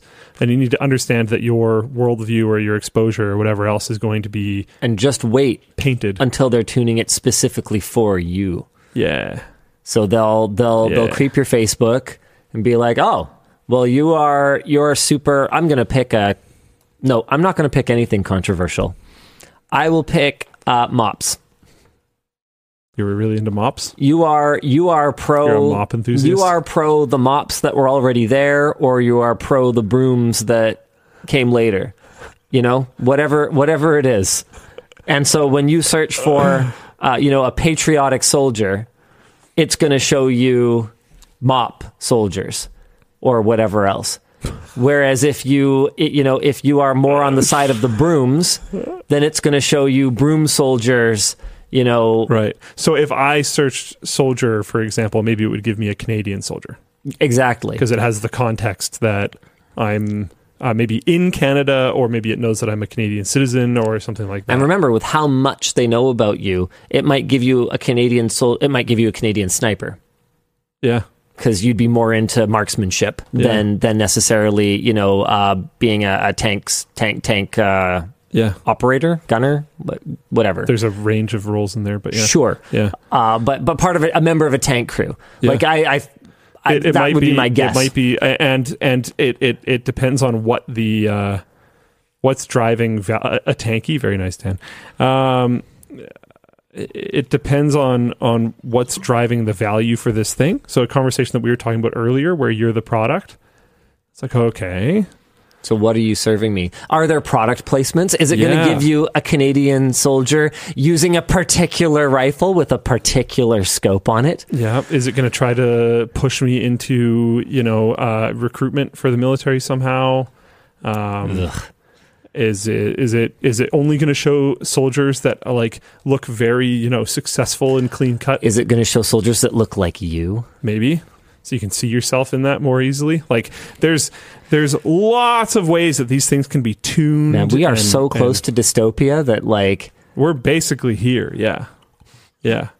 So like this is this is something that uh, just just because this one was super obvious if this goes away the the root problem is very much still here just because it, it might not be spitting out images of um, and they can hide it. They Oh, can yeah. hide that root problem by doing what we're talking about. Yeah. By tuning it to output something that you expect. And these inputs are things that you will give them. You are going to give them willingly, helping them build their profile for you because it will make the tools work better. And we like these tools and they're convenient. So it'll spit out nine images for you. And it'll say, which one do you think was the best one? and it'll remember which and one you'll you be selected like the Aryan one, and it'll be like, all right, good to know. And you'll get more of that. you need to start self-analyzing with some of the results you start getting you just type in soldier and it just gives you a 1943 german soldier and you're like oh. Oh. Who's wearing a jersey that says Lafreniere on the back? oh, oh no. What's happening? Sounds like google to me. Yeah uh, Yeah, absolutely. exactly. Um, but i think Don't forget about Meta. even more and likely, Amazon. more easy for them to be nefarious with and the maybe? U.S. Army. And other armies. yeah. Remember the us army was on twitch that was a whole thing Yeah, it was, I mean, uh, are they not anymore? I was just going to check. Yeah. Wouldn't surprise me. Oh, U.S. Army Esports. Mm, four years ago. Maybe they're not. Uh, schedule. Here we go. Oh no! Last stream two years ago. Okay, so this particular thing is no longer a thing. But don't kid yourself. Um, I'm sure they're around somehow. it's definitely a thing. I had no idea how into merchandising the U.S. Army was. Yeah. We Oh, have yeah. a video coming shortly. I actually reviewed the edit for it. It's a great video. I, I just reviewed the edit before WAN show today um, on these like kind of um, wannabe Razer peripherals. We actually showed them on the show uh, a couple weeks ago, I think. And one of the other things that this company that makes these uh, rip-off Razer peripherals does is they make U.S. Army branded stuff. And as part of that rabbit hole, we went looking for all the things with U.S. Army co-branding on them. It's like, what? Yeah. There's anything and everything with United States Army co-branding. It's absolutely wild. Oh, there's tons of stuff. Like yeah. they should pay you to wear it, you know, because you served or something. Not, not you pay them to to. I mean, I don't know. I mean, maybe maybe I'm missing something here, but good gravy. I wonder, like, Are you okay? I don't know. Like, do you have acid reflux, I'm, or try- like, I'm trying to hold it together. are you? Do you need to? Do man, you they're need a not even bucket? cheap. Look at that. Yeah. Oh, man. $40 t shirt. It's amazing how often we take flack for the pricing on our store. Oh, my goodness. Sorry, guys. Our shirts are twenty dollars. Like we we I don't know anyway. It doesn't matter. The point is Oh, it is. got more expensive $44. oh, hold on. Back to your laptop. Is that because there's print on the back? Is there no. Pr- yeah, I don't think there's print on the back does cost more, and that's a pretty reasonable upcharge for double sided printing. It's uh, it adds a complete extra step with an additional screen. Mhm. Uh, okay, they've got they've got a nineteen dollar. Well, what's a PT shirt? personal training. Oh, okay, okay. They, they, they, there's some reasonably priced stuff here. I have no idea what the quality of any of this is. What is ArmyGearUS.com though? some, Is this some of their official? discounts get pretty fat. I don't think this is Uh, actually. I have no idea. Uh, no, this isn't. This isn't the army, Luke. I don't know, dude. Man, you're. Are you? Are you like? Uh, no, it's Ar- Army co-branded, I think, right? I don't. I don't know. I- that looks pretty Army co-branded to me. I have no idea. This Under Armour Duty Honor Country T, Duty Duty Honor Country. Uh, did they just take every keyword? I think that's one of their like their tagline things, like on their on their Oh. coins and stuff. Got it. Got so it. I think got there would it, usually it. be like a symbol between each word or something. People are saying that is the logo. So okay. Yeah, that that is definitely the U.S. Army logo. That's what I was saying. physical training. Oh, There you go. not per- personal training, sure, whatever. I knew it meant like going to work out. NATO apparently streamed a gaming tournament, but the Twitch channel's no longer there for some reason. Wild. Hmm. um, anywho, why don't we jump into? We've got a few merch messages. Dan, want to hit us? Yeah, sure thing. Let's see here. Maybe we should fetch Luke a bucket at some point. I think he's. I did offer him earlier. on Show. Oh, I'll be fine. Mm, Okay. Uh, yeah, I got uh, two here for you. Hi, DLL. The American Red Cross released a VR training app for lifeguards, but it needs the Quest 2 or 3. Linus, do you think this would have helped you become a better lifeguard, and can it help others? I think it could have helped with repetitive training exercises, like going through the motions, literally, of you know working on CPR compressions or um, or to to practice like if they have uh, if they have like a simulated pool that you can stand next to and try to spot distressed swimmers and stuff like that. Try to try to get your like make it make it make it a game. Try to get your time down. Yep. Like how fast you you recognize a problem. Like I could see I could see stuff like that being kind of useful, but when it comes to the nuts and bolts of can you actually haul someone's you know soggy butt out of a pool? No. You need real life. you need to you need to actually train so if i was doing a training program and i had homework for the weekend where i had to get my response time down to you know three seconds to spot something or whatever yeah sure i could see it being kind of useful for that I also think if you're if you're doing stuff like if you're if you're training, um, once you've gotten them out of the water, aid. I don't know what different forms of that that would come up in, but if it's like training that you would do with a dummy, yep if you could still do that training with a dummy, but while VR strapped in, so that yep. it's like So more mixed realistic, reality I think it might help desensitize in situations where it might be rough. Yeah, that's like kind of interesting. Um, another thing I could see it be really being really useful for with mixed reality is things like um, you know landmarking or um, like uh, okay, one of the things that you need to do if you're going to do mouth to mouth resuscitation, like uh, breathing assistance, is is you have to tilt the head back, and so i- if it would tell you like, hey, you didn't tilt back far enough because it's actually monitoring, it could show you like uh, like a you know like a green shade for uh, how far back the head the head needs to go in order to open up the airway or something like that. Sure, I could see it being very useful.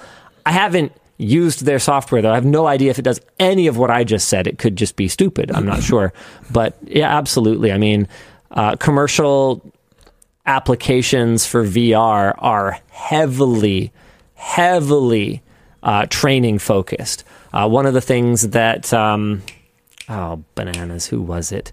Uh, yeah, one of the things Intel showed back when I checked out their fab a while back was uh, maintenance on the machines. Is it, it's Microsoft HoloLens driven. Yeah. So it'll just show you, like, you could be a complete nobody off the street and you could perform maintenance on one of these multi million dollar machines just by putting on a HoloLens. And it'll be like, okay, go over there and get that toolkit and then open up that toolkit. Uh, grab this and you pick it up. It's like, nope, not that one. Like, like really, any monkey with training could like Yeah, HoloLens is totally a thing. It's just not a thing in the consumer space. Um, military has applications for it as well. Yep. All right, Dan, hit us. Sure thing. Hi, DLL. I work in live theater lighting. Tungsten bulbs are being banned by the government. The alternative is LEDs that cost $10,000 and up to achieve a similar quality light. Will small theaters survive this? Yes, um, but not be not. Hmm. Not with products that are available today necessarily. The advancements in LED lighting over the last 10 years have been a thing to behold. I had this conversation with someone on set a little while ago, and I kind of went, okay, let's look at all the major tech categories CPU, GPU, um, n- networking, uh, and there's some solid arguments to be made for a lot of those a lot of those categories in terms of you know what's advanced the most over the last 10 years and i was like and then i'm gonna i'm gonna uh, tell me what you think is advanced the most and then i'm gonna surprise you with my answer and see if we can kind of we play these kinds of games when we're in between takes and stuff like that. And they they gave their answers and i was like lighting. And they're like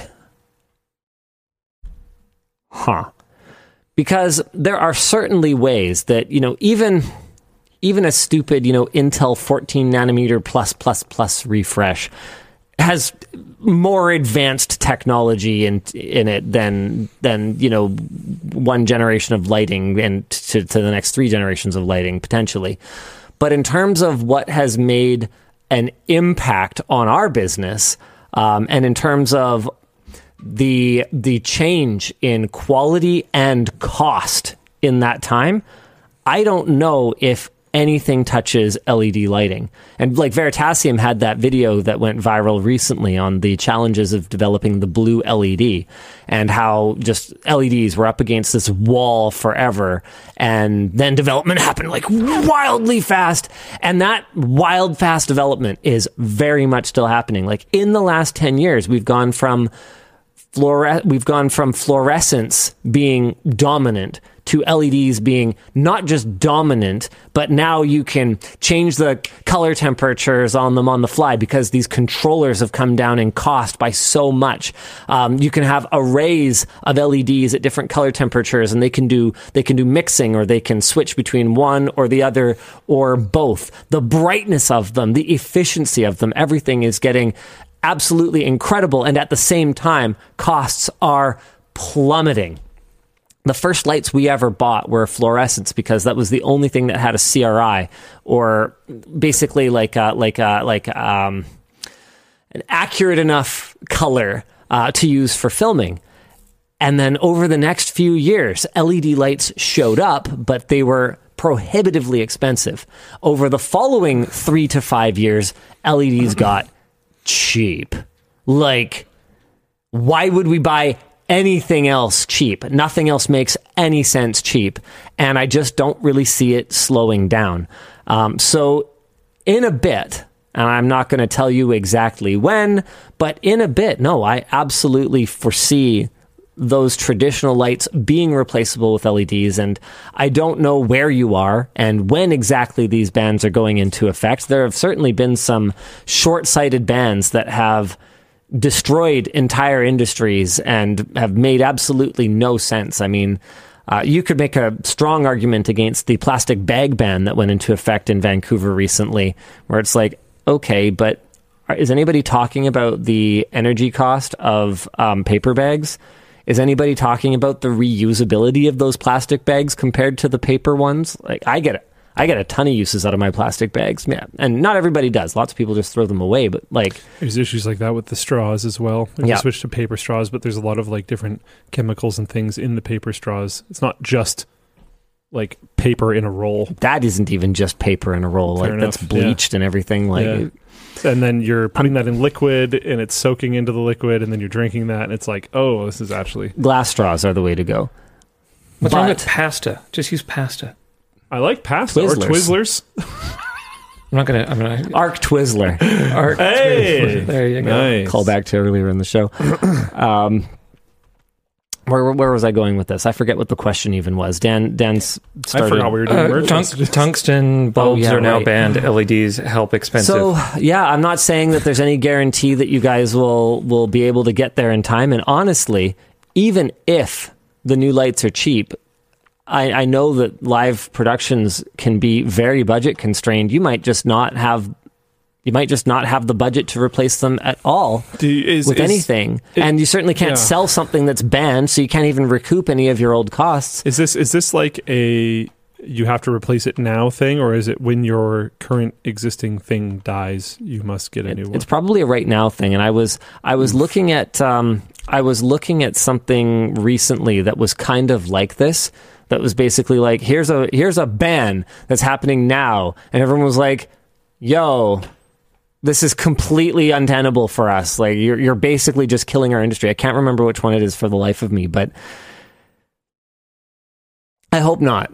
I personally love live theater. It's not for everyone, um, but you if you ask if you asked me, hey, Me too. you can game for three hours, or you can watch a movie for three hours, or you can do just about any kind of passive form of entertainment for three hours, or you can go to a live theater show for three hours. I will take the live theater show every Yep. single time. I Absolutely. just I, I love it. It's raw. It's real. It's fun. It's intimate. Um, you know, I, I'm It's very human. I, I have a really hard time enjoying a show that's in a room with tens of thousands of people. It's just it's not really my vibe.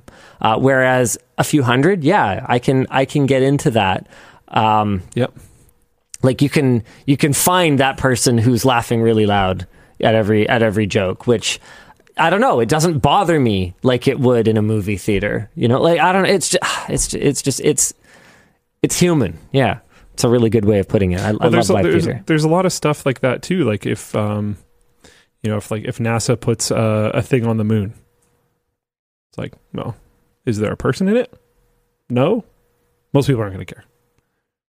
It, does it necessarily make that much of a difference? Like we might we might even be getting the same amount of accomplishment, but if there isn't a human involved, a lot of people are just like, meh. It's interesting. That that aspect, the whole like viewership on space launches and space activities that involve people versus ones that don't involve people, and how uh, actually well studied those metrics are, has been something that's been very interesting for me when looking at all these new AI tools and stuff. Oh, Um, people generally care a lot more when other people are involved. Sure. I mean, it's the only reason that you know the Olympics gets to be a thing is they they get you they get you focused in on the stories Yeah. of the people. Nobody nobody actually cares about javelin other than the handful of people who care about javelin. Yeah. Um, you know, for for Olympics three for three point nine six years, and then the Olympics rolls around and they and they and they tell all these stories and the stories are interesting because we've been checked out of them for over three years. Yeah. Um, but yeah, no, it's the it's the human element that matters for any of this, and it's just you're closer to it. I guess is what I'm trying to say. Um, you know, even like even a live sporting event, I just I find it's it's huge, and I've been told a lot of times that I should go and watch lower level sporting events, and I probably would enjoy them more, but I've just been kind of busy ever since. uh, Following a sports team is actually kind of a lot of work. like you, especially if if if you're like me and you kind of tend to get into things like I'm going to want to know what's going on with you know the other teams that they compete against and all the players and the and the ones who are getting called up and the ones who are getting sent down and the coaches and the, I don't know it's, it's, a, it's a whole thing. Yeah. Anyway, what are we supposed to be doing, Dan? Ah, more topics. Some more topics. Sure. yeah. What do you want to talk about, Luke? I don't know, man. Oh, how about this? Uh, do I do I get do I get an I was right yet? Um, the PlayStation Portal has been um, hacked to play PSP games. Hacked. Uh, it's called PPSSPP. and will allow the console to locally run emulated games for the PlayStation Portable, which is what many gamers hoped that the Portal might be able to do when it was first announced. One of the devs behind the hack, Google security researcher Andy Nguyen, known as The Flow, has stated that the hack is not yet ready for release, but he demonstrated shots of GTA 3 running on a PS Portal. It can also apparently Wow. run Tekken 6 and Minecraft. Um, this is one of the things that I feel like maybe we didn't emphasize enough in our video, but we definitely mentioned when talking about the value of the PlayStation Portal. The fact that by the time, because remember, we did our video a bit later, and by the time we did it, people were already starting to poke and prod at it with at least a little bit of success. And we were like, uh, this thing uh, might be, uh, you know, something might happen. And obviously, you know, like we're not going to be the ones to put the work into it, but it's the kind of device that is just screaming for someone to figure out how to work around Sony's walled garden. And I don't think I've seen an Android device that has not ultimately been pwned. yeah. That one that people care about. Yes. Um, and speaking of Sony devices and being pwned, uh, PSVR 2 is getting self pwned. Sony has announced that they will be adding PC support to the PSVR 2, hopefully sometime this year. The headset had weaker than expected initial sales when it came out last year, only selling around, man, this is wild. Like, even, you know, oh, this sucked. Uh, selling around 270,000, 270, 100, 200, You good? 270,000 units there you go. of the 2 million that Sony manufactured for its Ooh. launch window. Okay, so that doesn't sound like a sales shortfall. That sounds like a manufacturing uh, overestimation. But anyway, as of now, only about a million units total have been sold. A discussion question Would you switch over to the PSVR 2 if it could play games on Steam? It's a pretty good headset, and it's a pretty good price. Mm. I mean, I wouldn't. But I do think if you were like getting into VR, it's a heck of a yeah, its price is like very well positioned. How much is it again? It's like 200 bucks, isn't it? Yes. Oh, VR. PPSSPP is apparently uh, is apparently the name Oh, of a good wow. PSP No, it's emulator, not. the name of the hack. So correction. Thank you, Apparently Floatplane it's Chat. 750 bucks. Is that Canadian? Yeah. Yeah, well, that's Canadian dollars. Dude, it's OLED. Oh, Yeah, that's pretty nice. yeah. All right. Okay. All right. I'm only really remembering like I, I've never tried this one. I've only tried the first one. No, it's really good. It's uh, it's Okay. yeah, it's five fifty US. Okay. Um, and that includes controllers, like good controllers. Oh, nice. Yeah. Yeah. No, it's it's reasonably compelling. uh, Oh wow, yeah, really high res too. Wow. All right. This is interesting. The extremely popular new game Helldivers 2 has been plagued with Yeah. server issues since launch, uh, which Arrowhead CEO Johan Johan, has acknowledged is largely due to insufficiently optimized backend code and the time needed to onboard additional engineers to their backend team, currently consisting of four developers. He has recommended that gamers, especially cash strapped gamers, hold off on buying it until the issues are addressed. Based. That is unheard of. Yeah. I, I To be fair, if they had a a sales goal, they're I'm genuinely estimating probably like 50 to 100 times beyond what that sales goal was at this point, right. um, because they are just smashing it right now. Um, so they definitely don't need it, and it might actually be like the the good press from saying this is is likely just worth it. Exacerbating the problem, many players have been squatting AFK on servers in order to avoid wait times, which Arrowhead Studios will apparently be addressing in an upcoming patch. Cool. Yeah, guys, when there's an issue with something, doing things that make the issue worse for everyone is bad. My favorite one is like when a login server goes down, and then people just sit there, Yeah. login, login, login, Or login, when the show login, goes login, down and people start spamming F in the chat so that when I try to type an No one can update, see it. no one sees it. Yeah. yeah, yeah, people are the problem. Yeah, is that is that patch out already? Sorry. Uh, yeah, the 15 minute AFK patch is out, and they also pretty much doubled server capacity yesterday. They've been working nonstop. It's amazing. I think it's like a team of four people. Uh, the wild. back end team is four people. Yeah, that's right. The game is currently PC, PS5 only, but a popular petition is currently circulating to port the game to Xbox, which I'm sure they will do at some point when they are not busy. Well, I think it's like a PlayStation published game, so maybe not. Oh, discussion question. Does a company have a certain level of responsibility to encourage their customers to make good financial decisions?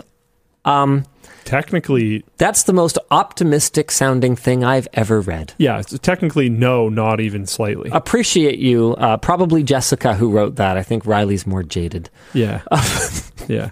I think it's really cool when they do, but yeah. uh, But I think expecting it at this point is simply not realistic. yeah, It saddens me to say that, but it's the but, truth. yeah. That was like um, the the Palworld lead developer or something, CEO. I don't know what it was, um, but people pointed out like, oh, there's like a lot less players playing Palworld now, and he's like, that's cool. There was content, and they probably like played it, and then hopefully we'll release more content, and they'll come back. That's fine. It's like sweet, yeah, that makes sense.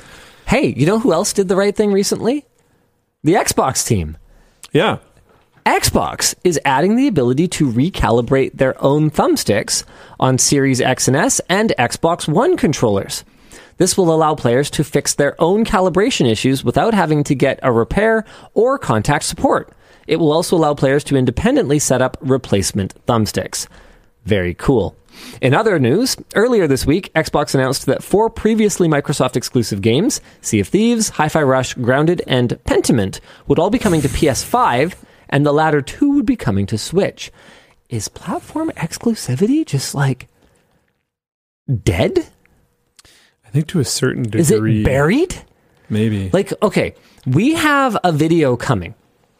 That's a um, console tier list video. So we go through and we rank from from S to F, um, all of the major consoles from all the major players, and we don't get into handheld. It's just like your li- your living room consoles. so we just like crushes. um, I believe we ended up being A tier. God. So, because, pause, wait, because one of our criteria was how, how, how well the game library holds up today. we factored in some historical significance. So, like the Atari 2600 ends up with like a B or something, just because of, of how many groundbreaking things happened on that console. Okay. Um, but but one of our major considerations was how do the games for that platform hold up? And this was something that David and I talked about. He's the writer for it, and you know how passionate he is about games. Yeah. And he's super into the hardware side as well, but he's a very, very passionate gamer. This seems like a video that that he would crush. Oh yeah, he he killed it. He did Yeah. a great job. Yeah. Um, but anyway, one of the things that started to happen as we made our way into PS5, Xbox Series, is it became really difficult to evaluate Really a console that way. Blurry. Yeah. Because what is an Xbox Series game? We discuss how one of the struggles for the Xbox Series is that unlike the 360, they haven't really had a box mover title.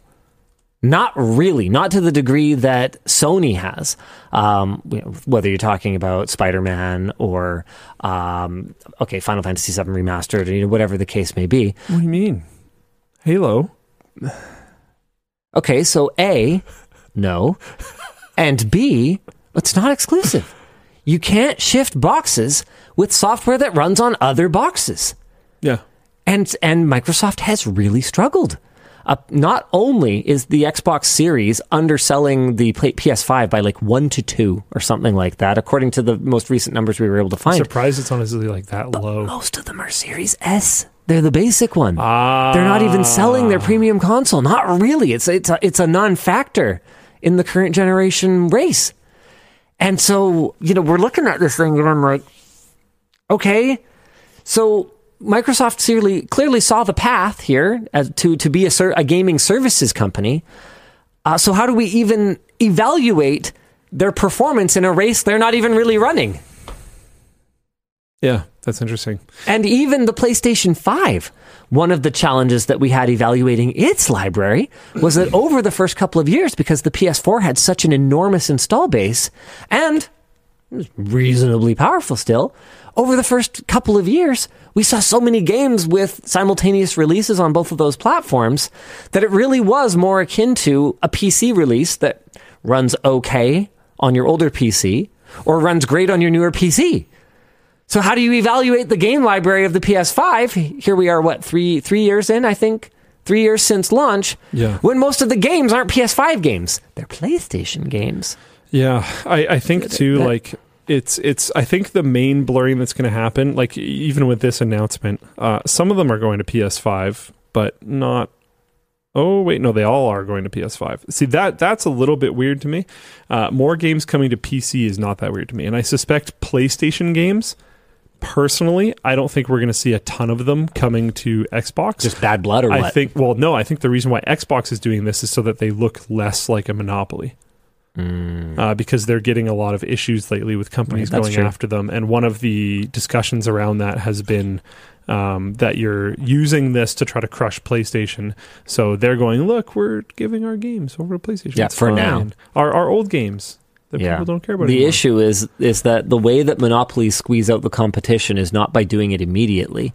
Um, we I was having an interesting conversation with someone about Uber's trajectory or like Uber's path to uh, to profitability. They're profitable now for apparently the first time, and uh, I had to take an Uber somewhere, and it was like thirty dollars, and it was barely anywhere. So it was as expensive or more expensive than what I would have paid for a cab way back in the day. And like Uber Eats makes no sense anymore at the rates that you pay for it. It's like, gee, should I pay double the price for a cold meal? The already ridiculous price? Yeah, Like, you don't eat out much, no, but have you gone at all lately? it's been a while. Okay. Um. By the way, Dan, why didn't you join us for dinner after the shoot?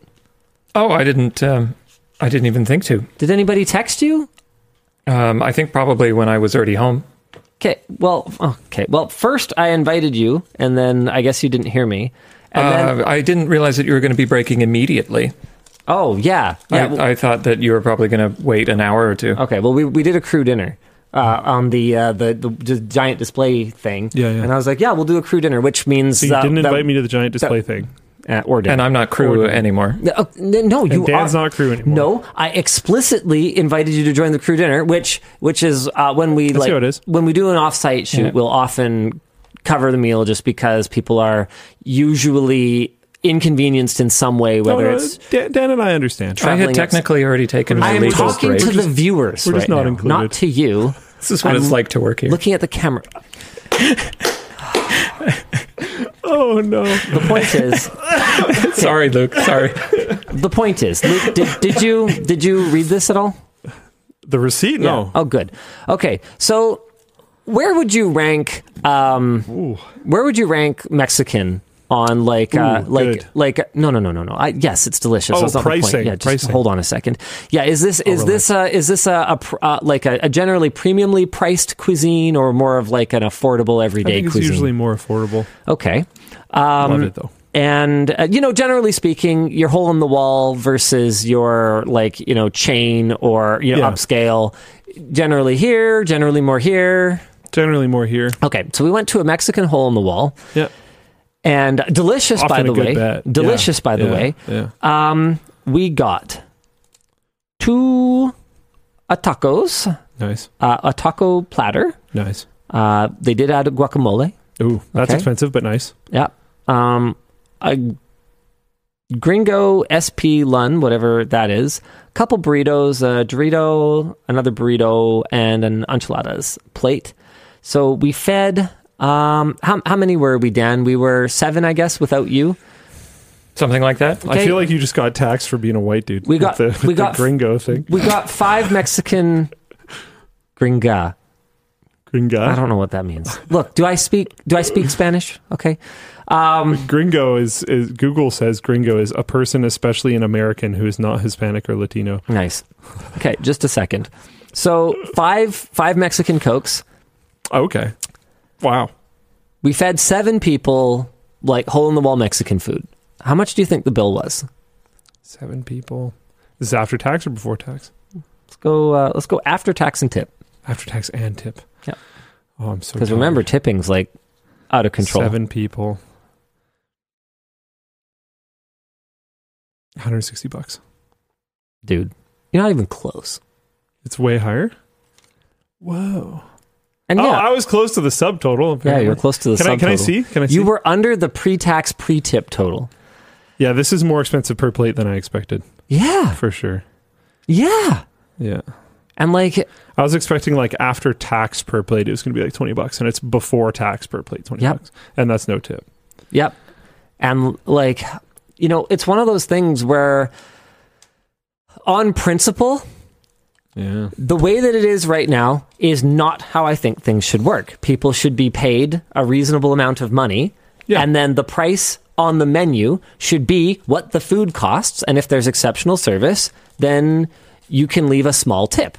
That's how it's like supposed to work. Yeah, and that should be like rare. But here's the thing that's not how it works. Not at all. And as someone who can afford the, you know, minimum eight, you know, it'll be like 18%, 2025 on the three options or whatever. As someone who can afford to tip like that, and as someone who knows that that optimistic way that I wish it worked is not reality and that people actually do just depend on these tips for survival.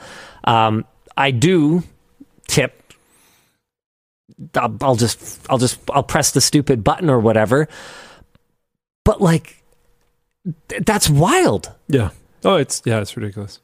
I I I massively prefer. Uh, so I'll even take it a little bit further. I wish tipping wasn't a thing at all. I wish it was just priced in. And yeah, maybe if it's over and above, you just don't round or whatever and give them the remaining. Um, but I also wish, um, like in in stores and stuff, tax was included in the listed price. Like That- the, the that's how they do it in Europe. the fact that there are countries that have figured both of these things out and we're over here just like, well, I don't know. Guess. yeah. Like what? No. Anyway, I uh yeah, I, I, I, I hate it, but it's one of those things where, you know, you could say, okay, well, Linus, having Luke guess after tip is not reasonable because that wasn't actually the price. But what I was trying to say was it effectively is here. No, because yeah, I know that that kitchen staff and that server are not if they being didn't paid receive enough. any tips at all, they're going to be like homeless. they will not be able to live. yeah. So, so it's not really optional, is it? At It's that it's point, then? very expensive to live Yeah. in BC and if you yeah, I don't know. Arnger Hergerda asks, "What about on takeout orders? Um, if it's a place that I go regularly, um, I will tip well, and if it's a place that I don't go regularly, then I'll do like ten percent because the reality of it too. is that someone packed it. Uh, and And- and and I also don't know where the tip is going. It often gets shared around. But um, what I do Not know always. is that even though theoretically there's um, you know lower overhead for takeout orders, in some ways it can be a lot higher now, especially with all the expensive, um, like more expensive, oh, like paper bags cost way more than plastic bags, and, And- they're not allowed to use plastic bags anymore and stuff like that. If you get a drink, they're going to try to like tape over the thing, so and e- they're they're taping closed the bags often, or stapling it closed, or So else. even the even the restaurant owners themselves, even if they're just pocketing it, there's a lot of overhead involved in in handling takeout orders. Uh, so I'll just I'll, I'll I'll I'll leave a small tip anyway because I I can't think of any chains that I eat at.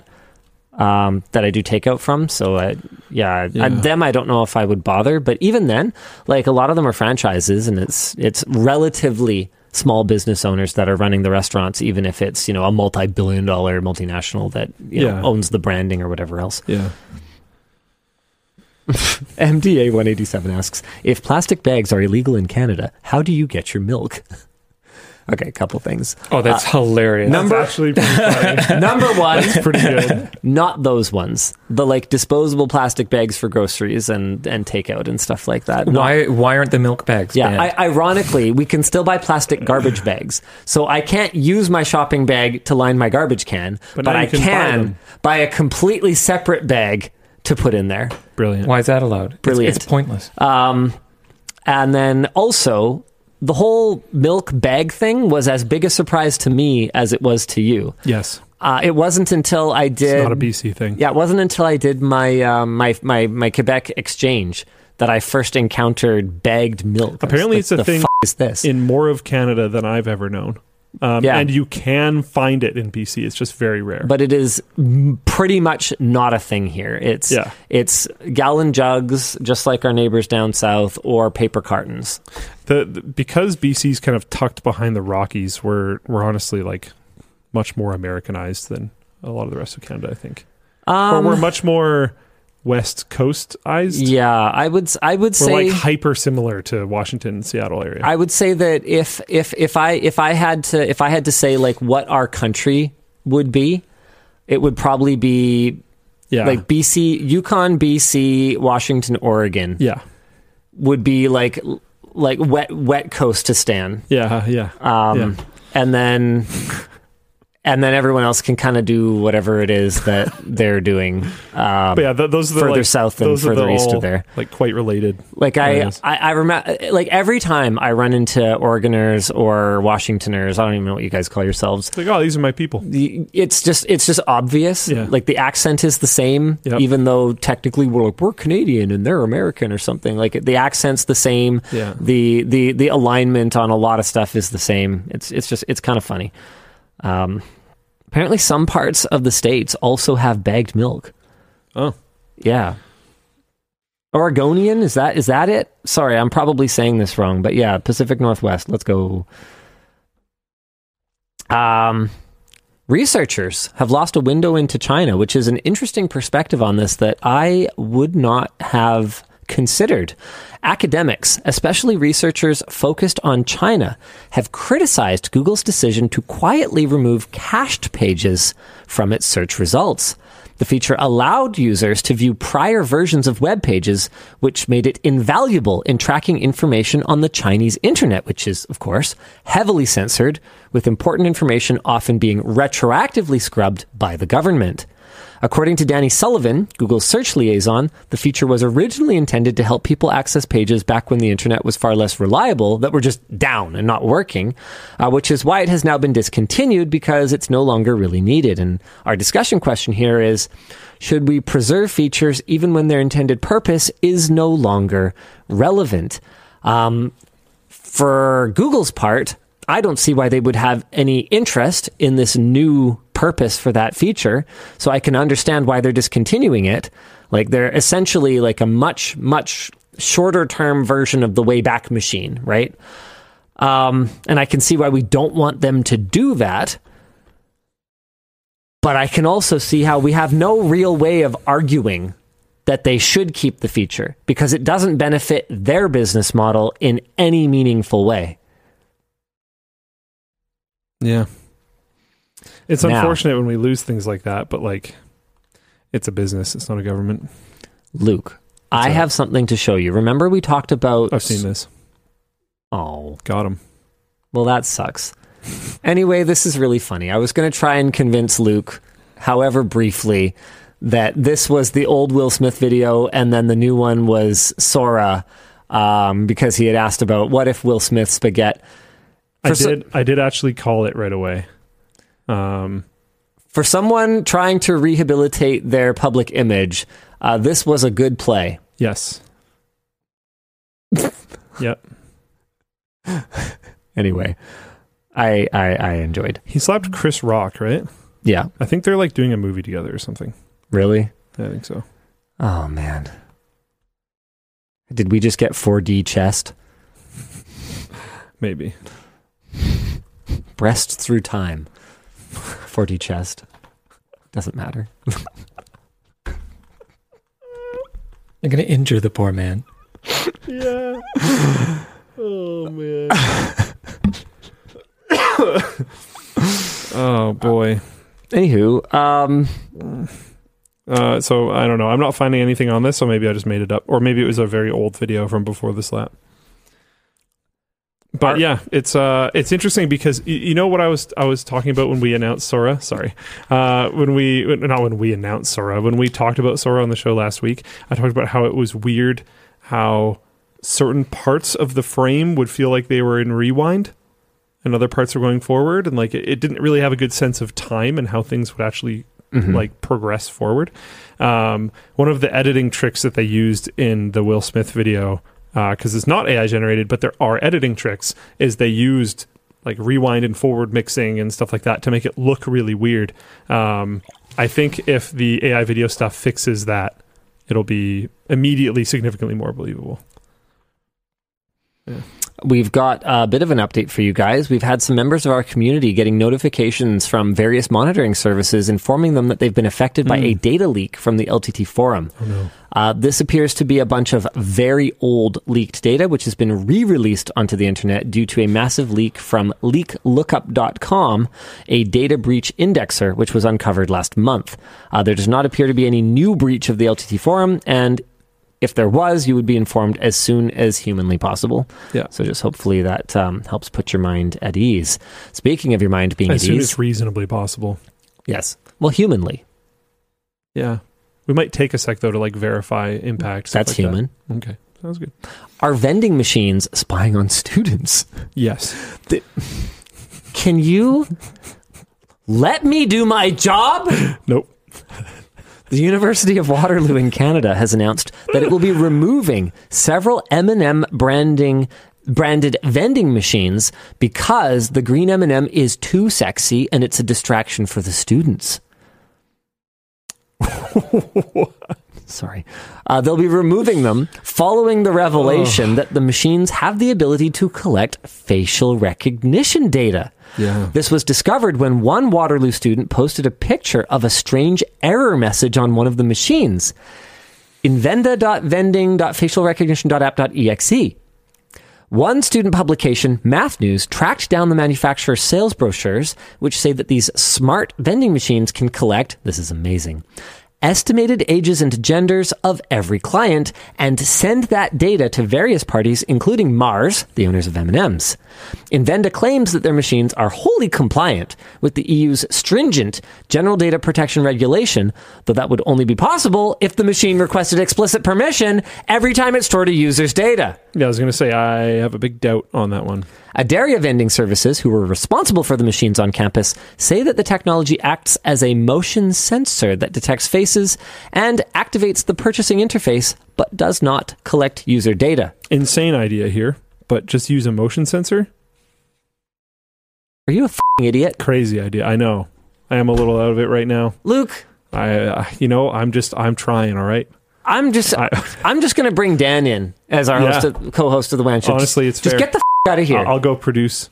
That's the stupidest idea I've ever heard. Slash S, chill. Absolutely wild. The machine's facial recognition technology uses an extremely small, unobtrusive camera, and many students reported being completely unaware of any camera Sure. when using the machines. Yeah. Because why would you be looking looking for that. Is there a picture of these? Like, can we see it? Uh, let's have a look. Ma- let's bring up math news. Oh wow. This It is like this a is great. This reads hole. exactly like a university student paper.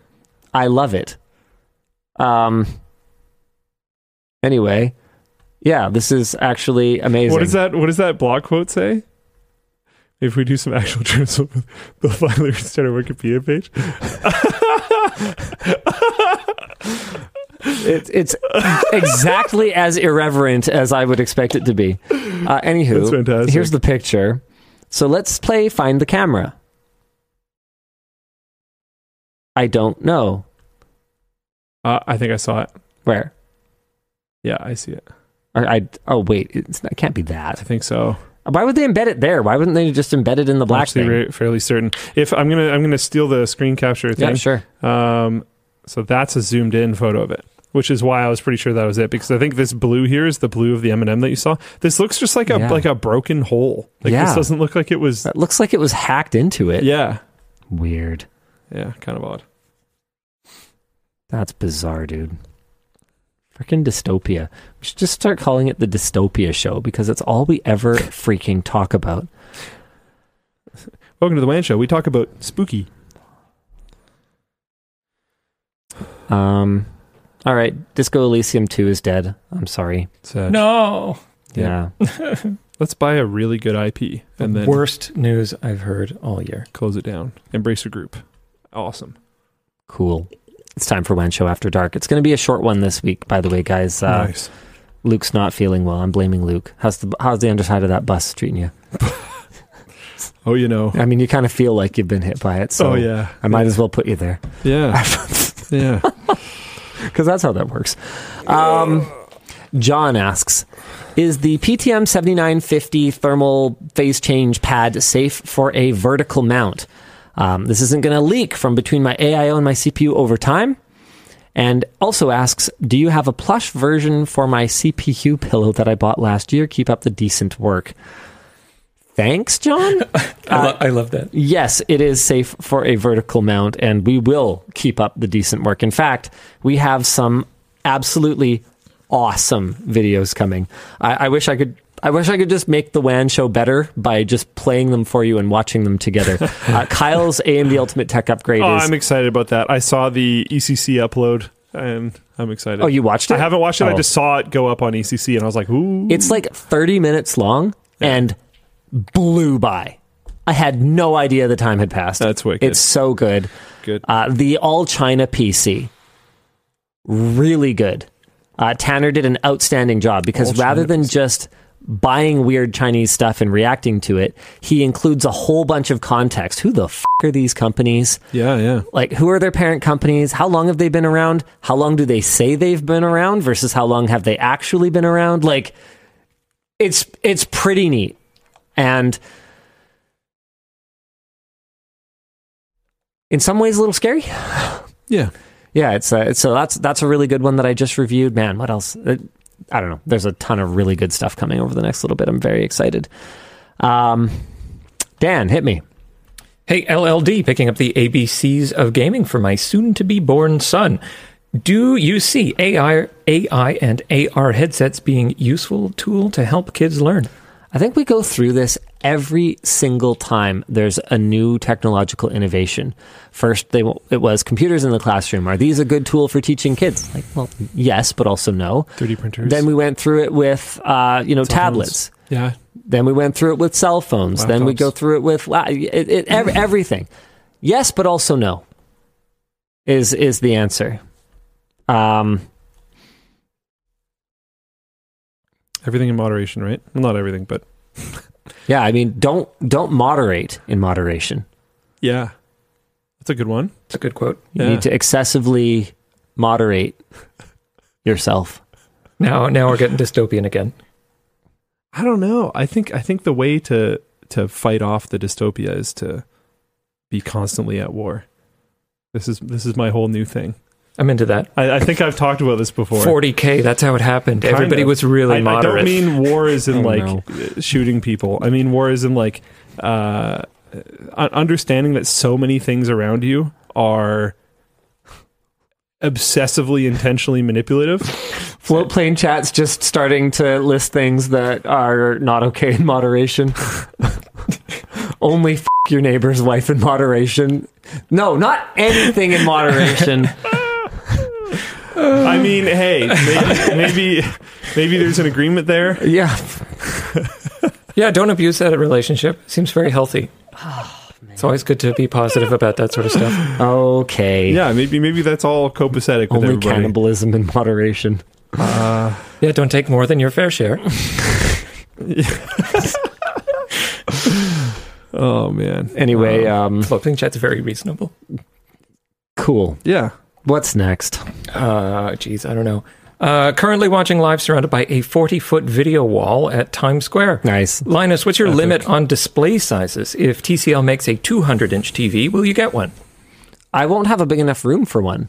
The limit on display sizes is dictated by your space. I think um the the smallest Samsung wall last time around when I was like when I was looking into it and I was like, oh, I kind of want one. Yeah. I think it was 143 inches. And the issue for me was that at 16 by 9, that was kind of too big for my space. At uh, a wider aspect ratio, 143 inches would probably be fine because, as it turns out, and we learned this when we set up the the big display. Um, as it turns out, the wider you go, the shockingly little difference there is between the one uh, part of that right angle triangle or the, the bottom of the right angle triangle and the diagonal. Yeah. Like our, uh, the difference between our diagonal and our bottom was only like three feet or something like that at that width. Um, so I could probably handle like 140, 150 inch display if it was a wider aspect ratio. But if I had to go 16 by 9, 120 to 130 is probably about as big as I can go in that theater room, which seats comfortably about seven to nine people. Um, so if you were to have, if you had a larger room, like I sat in this amazing theater room virtually in the uh, in the Bigscreen Beyond app, that was like it was like set up like you were a mega baller and you had like a theater room to hold your like orgies in or something. Like it was enormous With and had all this neighbor's wife. like soft tiered seating everywhere and everything. It's very relatable. Yeah, exactly. Uh, Yeah. Anyway, sitting in Don't there, I was that? like, I would need a 150 to 200 inch display at the front of this for it to for it to be big enough that everyone could enjoy it. And an open relationship. Um, that too. It's very progressive.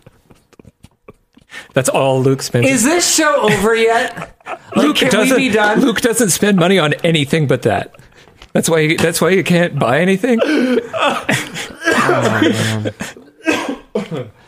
Oh boy. Anyway, yeah, I, I, I think that for, for most reasonable sized rooms, we're there. And talking to display manufacturers, they seem to be kind of acknowledging that. Like uh, Hisense seems to really envision itself as competing more in the premium space rather than competing in the big but cheap space because that's not going to be a space that really exists anymore in a little while. Everyone's just going to have a big affordable TV. Yeah. So you better get real good real fast. Uh, the good news is, man, though, that That's 100, good for us. That 100 inch or one 110, yeah, the 110 inch that they had at CES looked amazing. Uh, let's see what else we got. Hi, LLD. I work at a laser tag facility, and a few of us were given the opportunity to remodel our boss's office.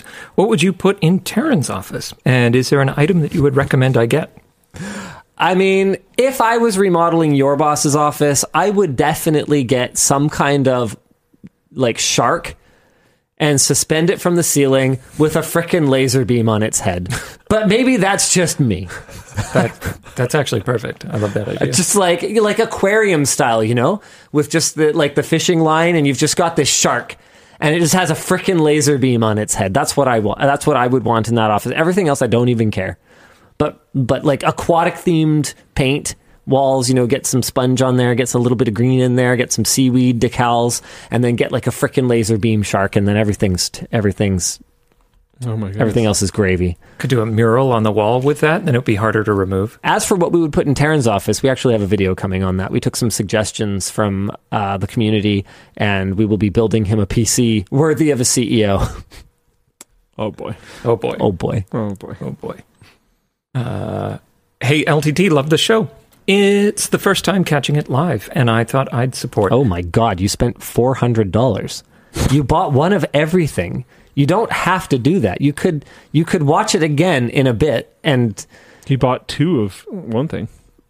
two Bananas. bananas Bananas. uh, with the oh the Gerald Undone collab T-shirt. It's a really cool shirt actually. Uh, notebook, um, the tablet one. That one's a cool one. You open it up and the pages have like it's like writing on a little tablet. It's a little thing.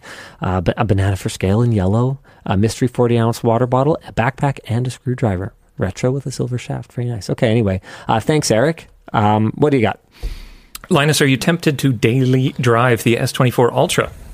And Luke, have you played any SOD? I have not much, but it's been pretty good. What is it? What is SOD? Season of Discovery. I was going to say Soldier of Destiny. We were way off. It's not bad though. Yeah, thanks. Very believable. Yeah. I mean, it's I, it's basically just Soldier of Fortune, but with a D. Oh. Yeah, Destiny. I don't know. It doesn't matter. The point is, um, yeah, I'm pretty tempted by the S24 Ultra. I I'm I've been not missing the fold as much as I thought I would. Uh, speaking of which, Dan, I finally wiped everything off of it, and it's in my office. You can just. Oh no, I haven't. uh, Well, I copied everything off it. I haven't wiped it, but if you just remind me, I know you said you wanted to try it, so um, Sure. it's yours. You fixed it. Um, Oh.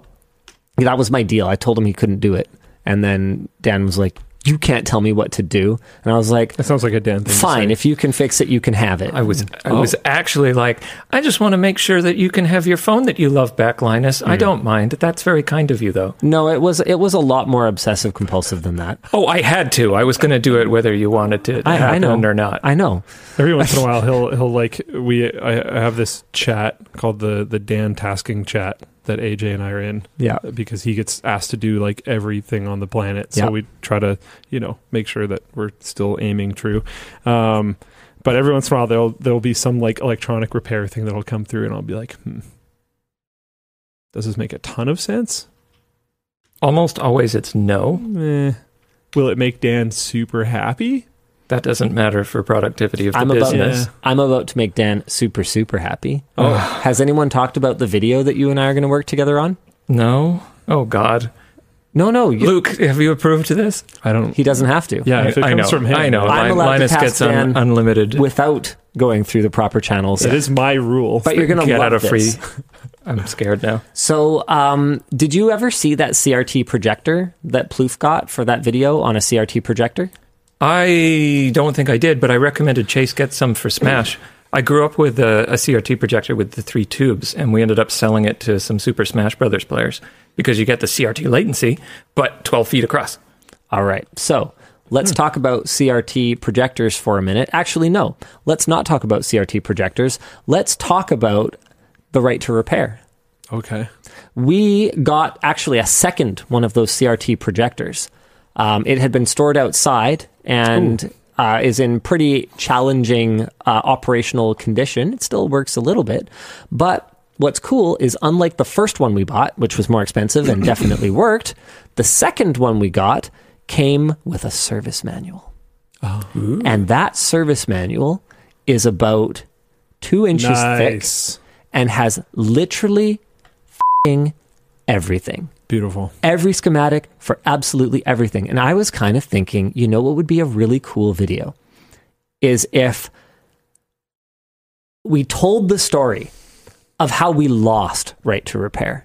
Because right to repair isn't something we're asking for, it's something that we deserve to have back. We had it. That was normal. That was, was- a thing. Expected. Yes. And so and so I thought as a as a vehicle for that story, we could use this this old Sony CRT projector that quite frankly Dan I don't think is worth fixing even for tournaments at the LAN because it's too dim. Uh, yeah, Um, we'd have to get a better one. You have to get like a dark room. Yeah. But but Be kind of sick though. But we should fix it because we can and we should be able to. Is sort of the point that we're getting sounds at with sick to this. me. Yeah, and I, I thought it'd be kind of cool to get some other prominent right to repair advocates and and sort of um, and and so yeah, so get so so Dan, your job would be to fix the projector with this incredible service manual, and it, it don't worry, it's not dead as a doornail. It's a bit dead. I would love to talk through my troubleshooting intuition as well. Sure. Which kind of uh, is what allows me to fix the things. And there's also a bloke that we're in touch with who did a video fixing one of these a little while ago.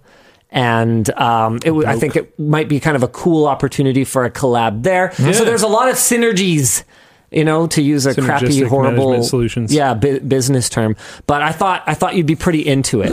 Yeah, Um, that does sound fun. Yeah, so uh, Super fun. So consider that something that we're we're going to do sometime, sometime eventually. We're not in a hurry because it's not like the thing's going to get any older uh, or deader.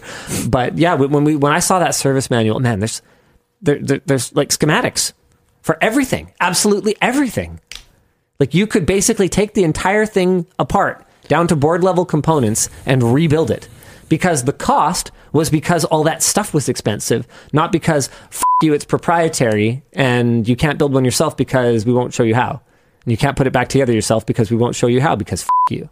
Like just a totally, totally different industry philosophy. That's kind of what I grew up with as well. That's what my dad did. Is he repaired CRT TVs um, and VCRs and things like that, and he would do those board level repairs. Um, he still does that now for like you know word of mouth type repair stuff. But in the early days, they were simpler, and you could ask the company for schematics. Um, there's even some high end audio gear because he does studio audio gear repair because a lot of it's still vintage analog, extremely boutique niche stuff. And some companies you'll you'll message and be like, "Hey, your thing's broken. I'm a service tech here. Got any info for me?"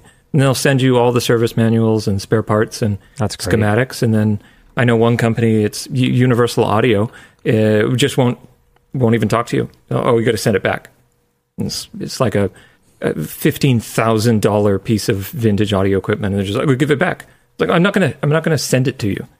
The air shipping is too That's dangerous. not reasonable. it also weighs hundred pounds, so Anyway, yes, um, I am tempted by the S24 Ultra and also all that other stuff we just talked about.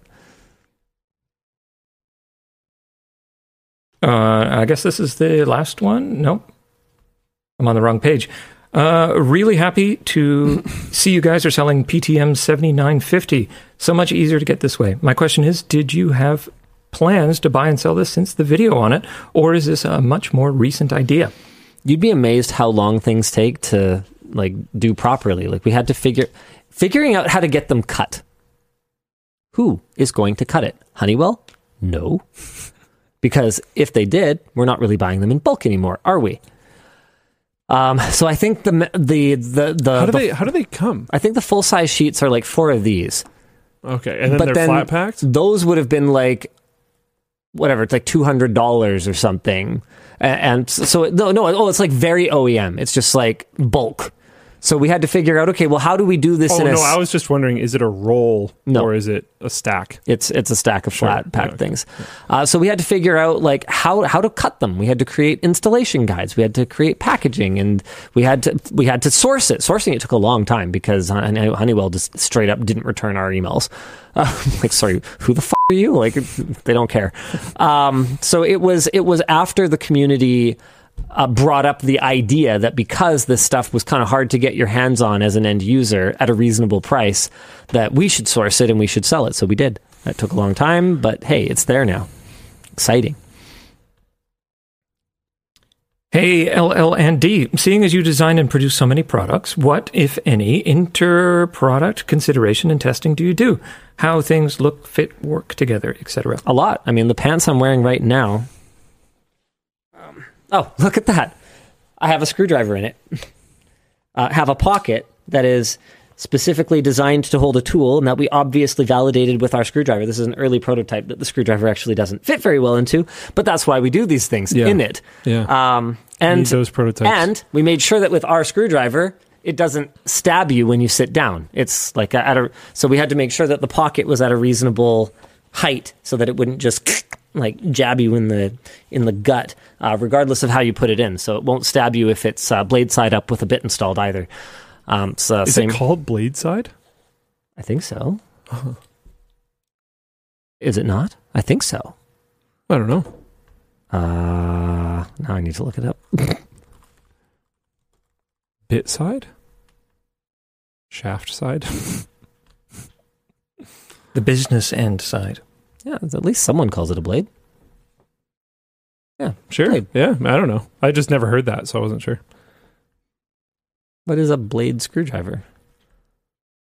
Oh, for crying out loud. Tool used to drive a slotted screw head is called a standard common blade, flat blade, slot head, straight. Oh, that's just for slot heads, though. I don't know. This isn't a slot. It's Phillips.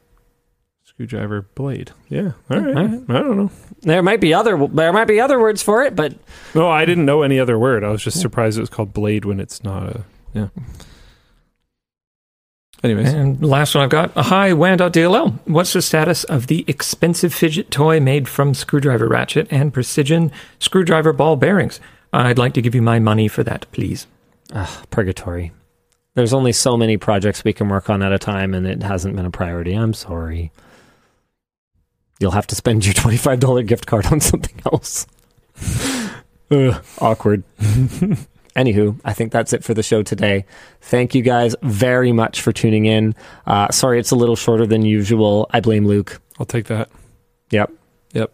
We'll see you again next week. Same bad time, same bad channel. Bye. Actually, wait, wait, hold on. Hold on. You gotta let those go. No, I blame myself What? for being too considerate of Luke. okay, you can roll the outro now. Oh man. Amazing. I'm not that considerate. I mean, we're still playing Super Chexx, so you know. Oh god. One and done. Winner takes all. Unless you want best of three.